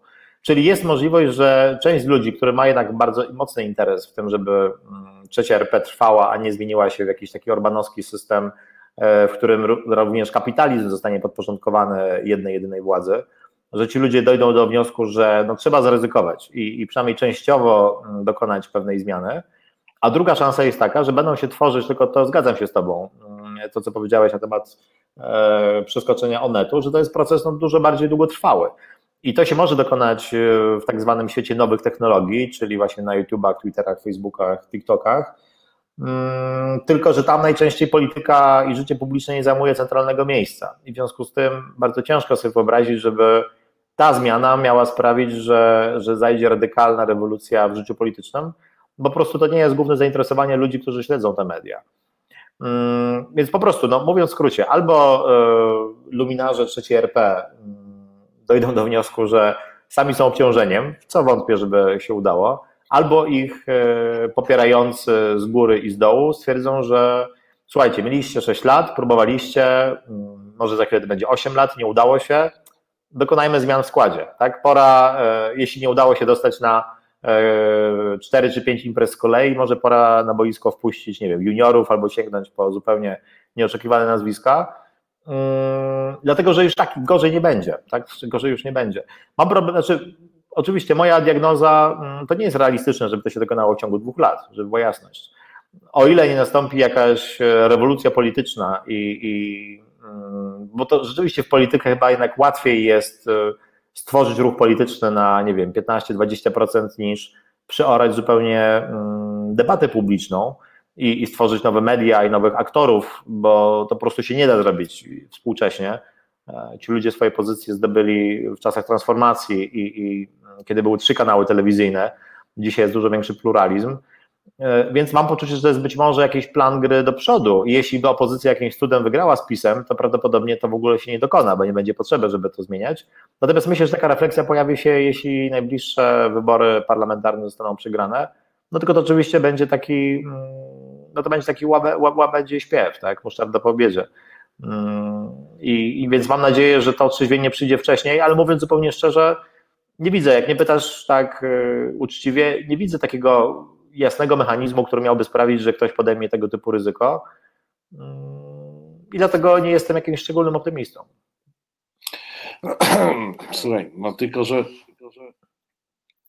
Nieraz o tym żeśmy rozmawiali. No, po to, żeby zająć czyjeś miejsce, to tak naprawdę ten chętny na to miejsce e, musi wziąć i no nie powiem zamordować, no ale wcisnąć, założyć ten złoty spadochron i wypchnąć z tego e, samolotu. I myślę, że największy problem, który nam się przewija w tej rozmowie, to jest to, że nie ma tej ekipy, która by chętnie wyrzucała z samolotu, dając oczywiście e, złote spadochrony. No sam problem, e, powtarzasz, mówiłeś kilkukrotnie tutaj o Trzaskowskim. Trzaskowski na razie służy do tego, żeby go na dywanik na jakieś zarządy Platformy i pytać, czy on występuje, czy nie występuje, z czego się robi lekko żenujący spektakl e, medialny. Natomiast z tego, co mówisz, i tu trochę mnie przekonujesz, najgorszym rozwiązaniem byłoby, gdyby opozycja w tym kształcie wygrała jakieś wybory, bo wtedy blokada procesu e, zmiany e, no miałaby jeszcze opór nie tylko ludzi, ale także instytucji, przejętych instytucji. Znaczy wiesz, jakby to, co ja staram się tutaj nakreślić, to pewnie nieudolnie, bo też skrótowo i w tekście, i tutaj w naszej rozmowie, ale to jest, że to, to nie jest tak, że polityka, jakby polityka szczególnie opozycyjna nie różni się tak naprawdę od, e, od komunikacji, pisania na Facebooku, robienia programu na YouTubie, czy, czy programu, występowania w programie radiowym czy telewizyjnym. To jest tak naprawdę głównie w 80% komunikacja. Niestety, tak, dlatego że prawdziwa polityka, czyli jakieś, jakieś, jakieś tworzenie jakichś faktów politycznych w zasadzie jest w zaniku po stronie opozycyjnej. Nie ma tak naprawdę wielkiej różnicy mm, pomiędzy, pomiędzy ludźmi, którzy są komentatorami i politykami opozycji dzisiaj. I to jest też jeden z powodów, dla których wydaje mi się, że bardzo wiele osób do polityki się nie garnie, ponieważ no, co, to, co to jest za różnica? Mogę sobie napisać na Facebooku, mogę mieć mniej followersów niż Giertych, ale to wciąż jest jedna i ta sama opinia. A, a z kolei taki Giertych wydaje się mieć dużo większe przybicie do mediów głównego nurtu niż wielu posłów, nawet z pierwszego szeregu Platformy. Mm, więc teraz jakby to, co próbuję tutaj nakreślić, to jest taki, taki rodzaj refleksji, że mm, jakby nie ma co myśleć o jakiejś zmianie politycznej bez szerszej zmiany, właśnie jak powiedziałeś, instytucjonalnej, a z kolei ta jest blokowana przez interesy ludzi, którzy chętnie będą opowiadać o tym, dlaczego tym razem nie udało im się wygrać, i jednocześnie spychać odpowiedzialność, ponieważ to nie zawsze są ludzie, którzy sprawują funkcje polityczne. Akurat politycy wydaje mi się, że mm, no, oni choćby muszą się starać, tak są na widelcu, są krytykowani.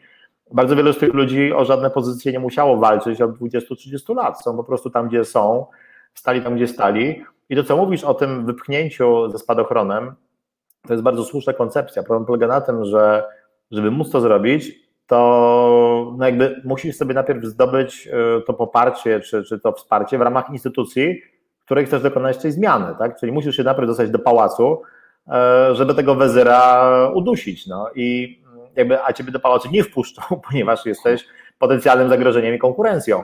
E, nie dostaniesz teraz programu Moniki Olejnik, tak? żeby, żeby sprawdzić, kto ma większą oglądalność co drugi, co drugi odcinek.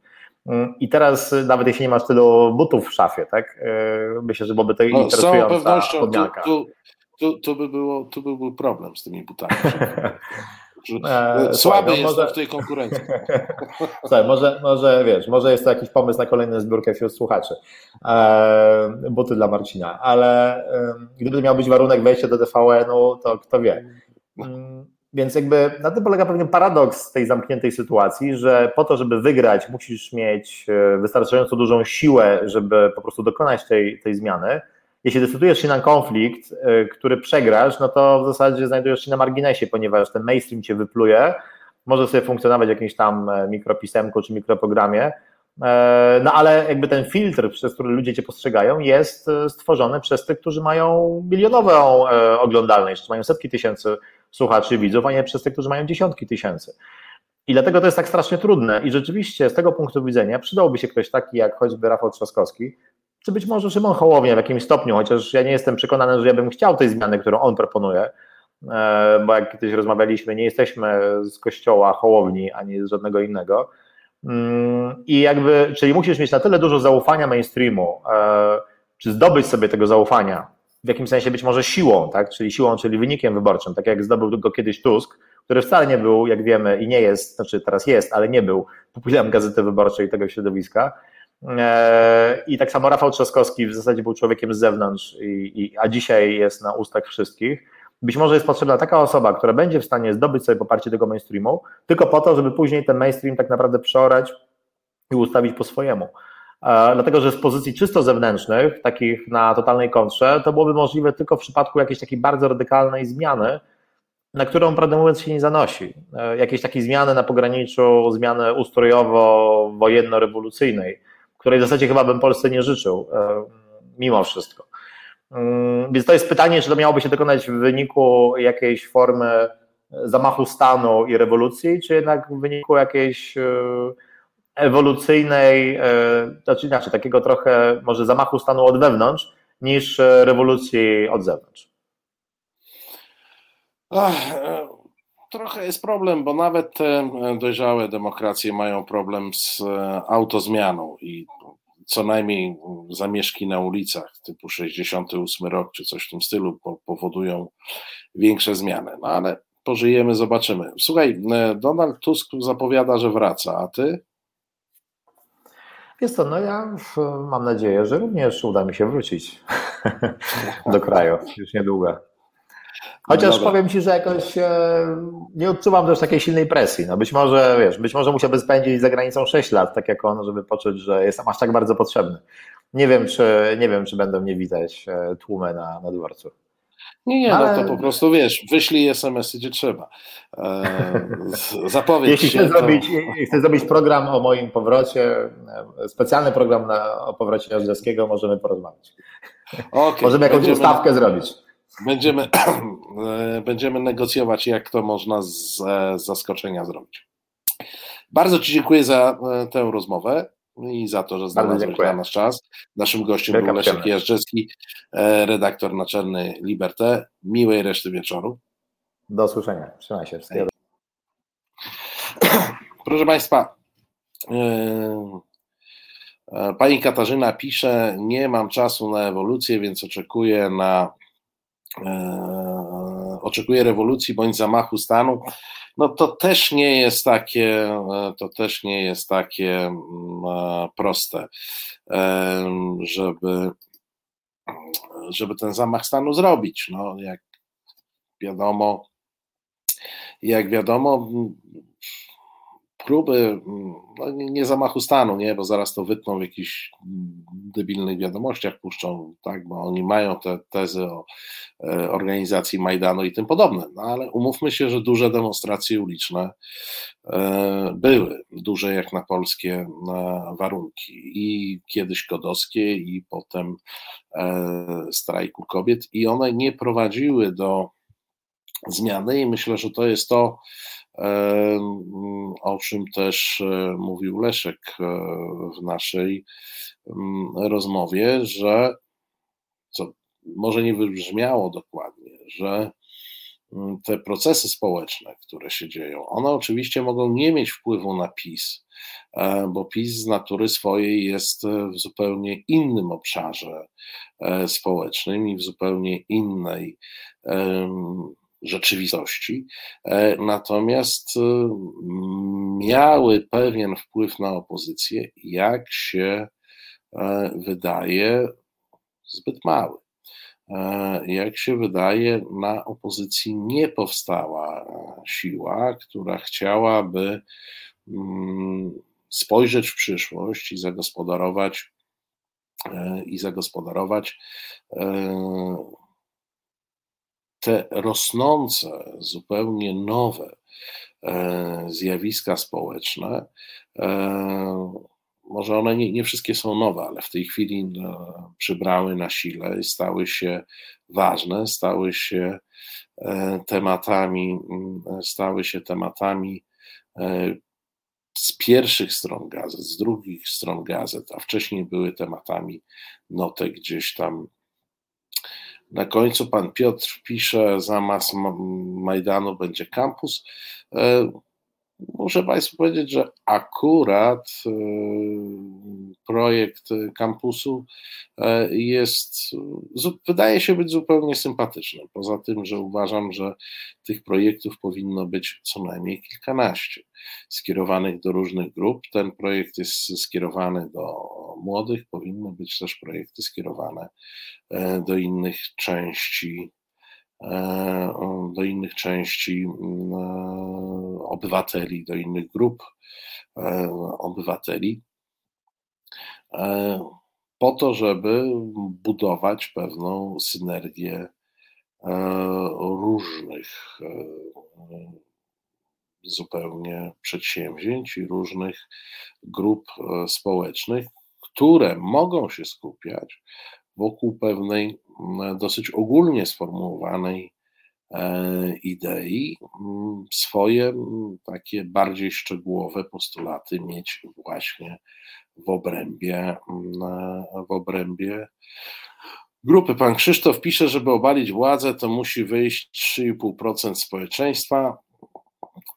Ja bym się państw, proszę Państwa, trzymał tego, że mm, może lepiej, żeby 51% głosujących mm, zagłosowało w ten sposób, żeby oddalić, oddalić E, groźbę dalszych e, rządów PiSu.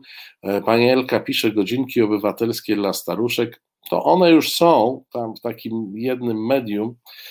Tak a propos, proszę Państwa, przeciek, za chwilę druga część mniej więcej za półtora tygodnia ukaże się druga część książ druga książka, drugi tom śledztwa Tomasza Piątka na temat Tadeusza Rydzyka.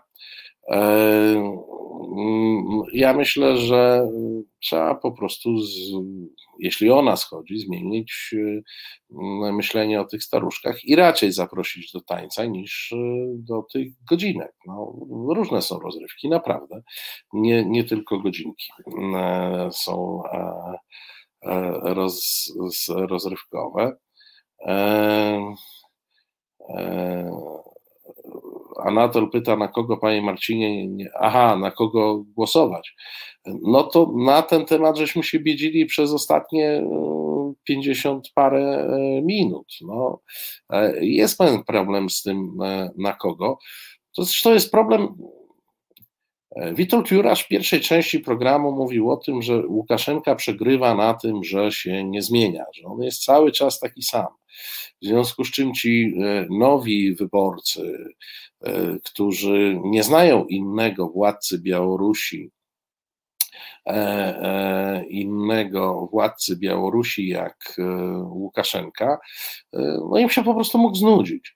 Ale to dotyczy, proszę Państwa, nie tylko dyktatorów czy autokratów. To dotyczy, i to przede wszystkim dotyczy partii w systemach demokratycznych. One muszą ewoluować, one muszą się zmieniać, one muszą nadążać za procesami społecznymi. One zawsze oczywiście są tak krok do tyłu tak? One rzadko kiedy są poza sytuacjami absolutnie rewolucyjnymi e, w awangardzie zmian.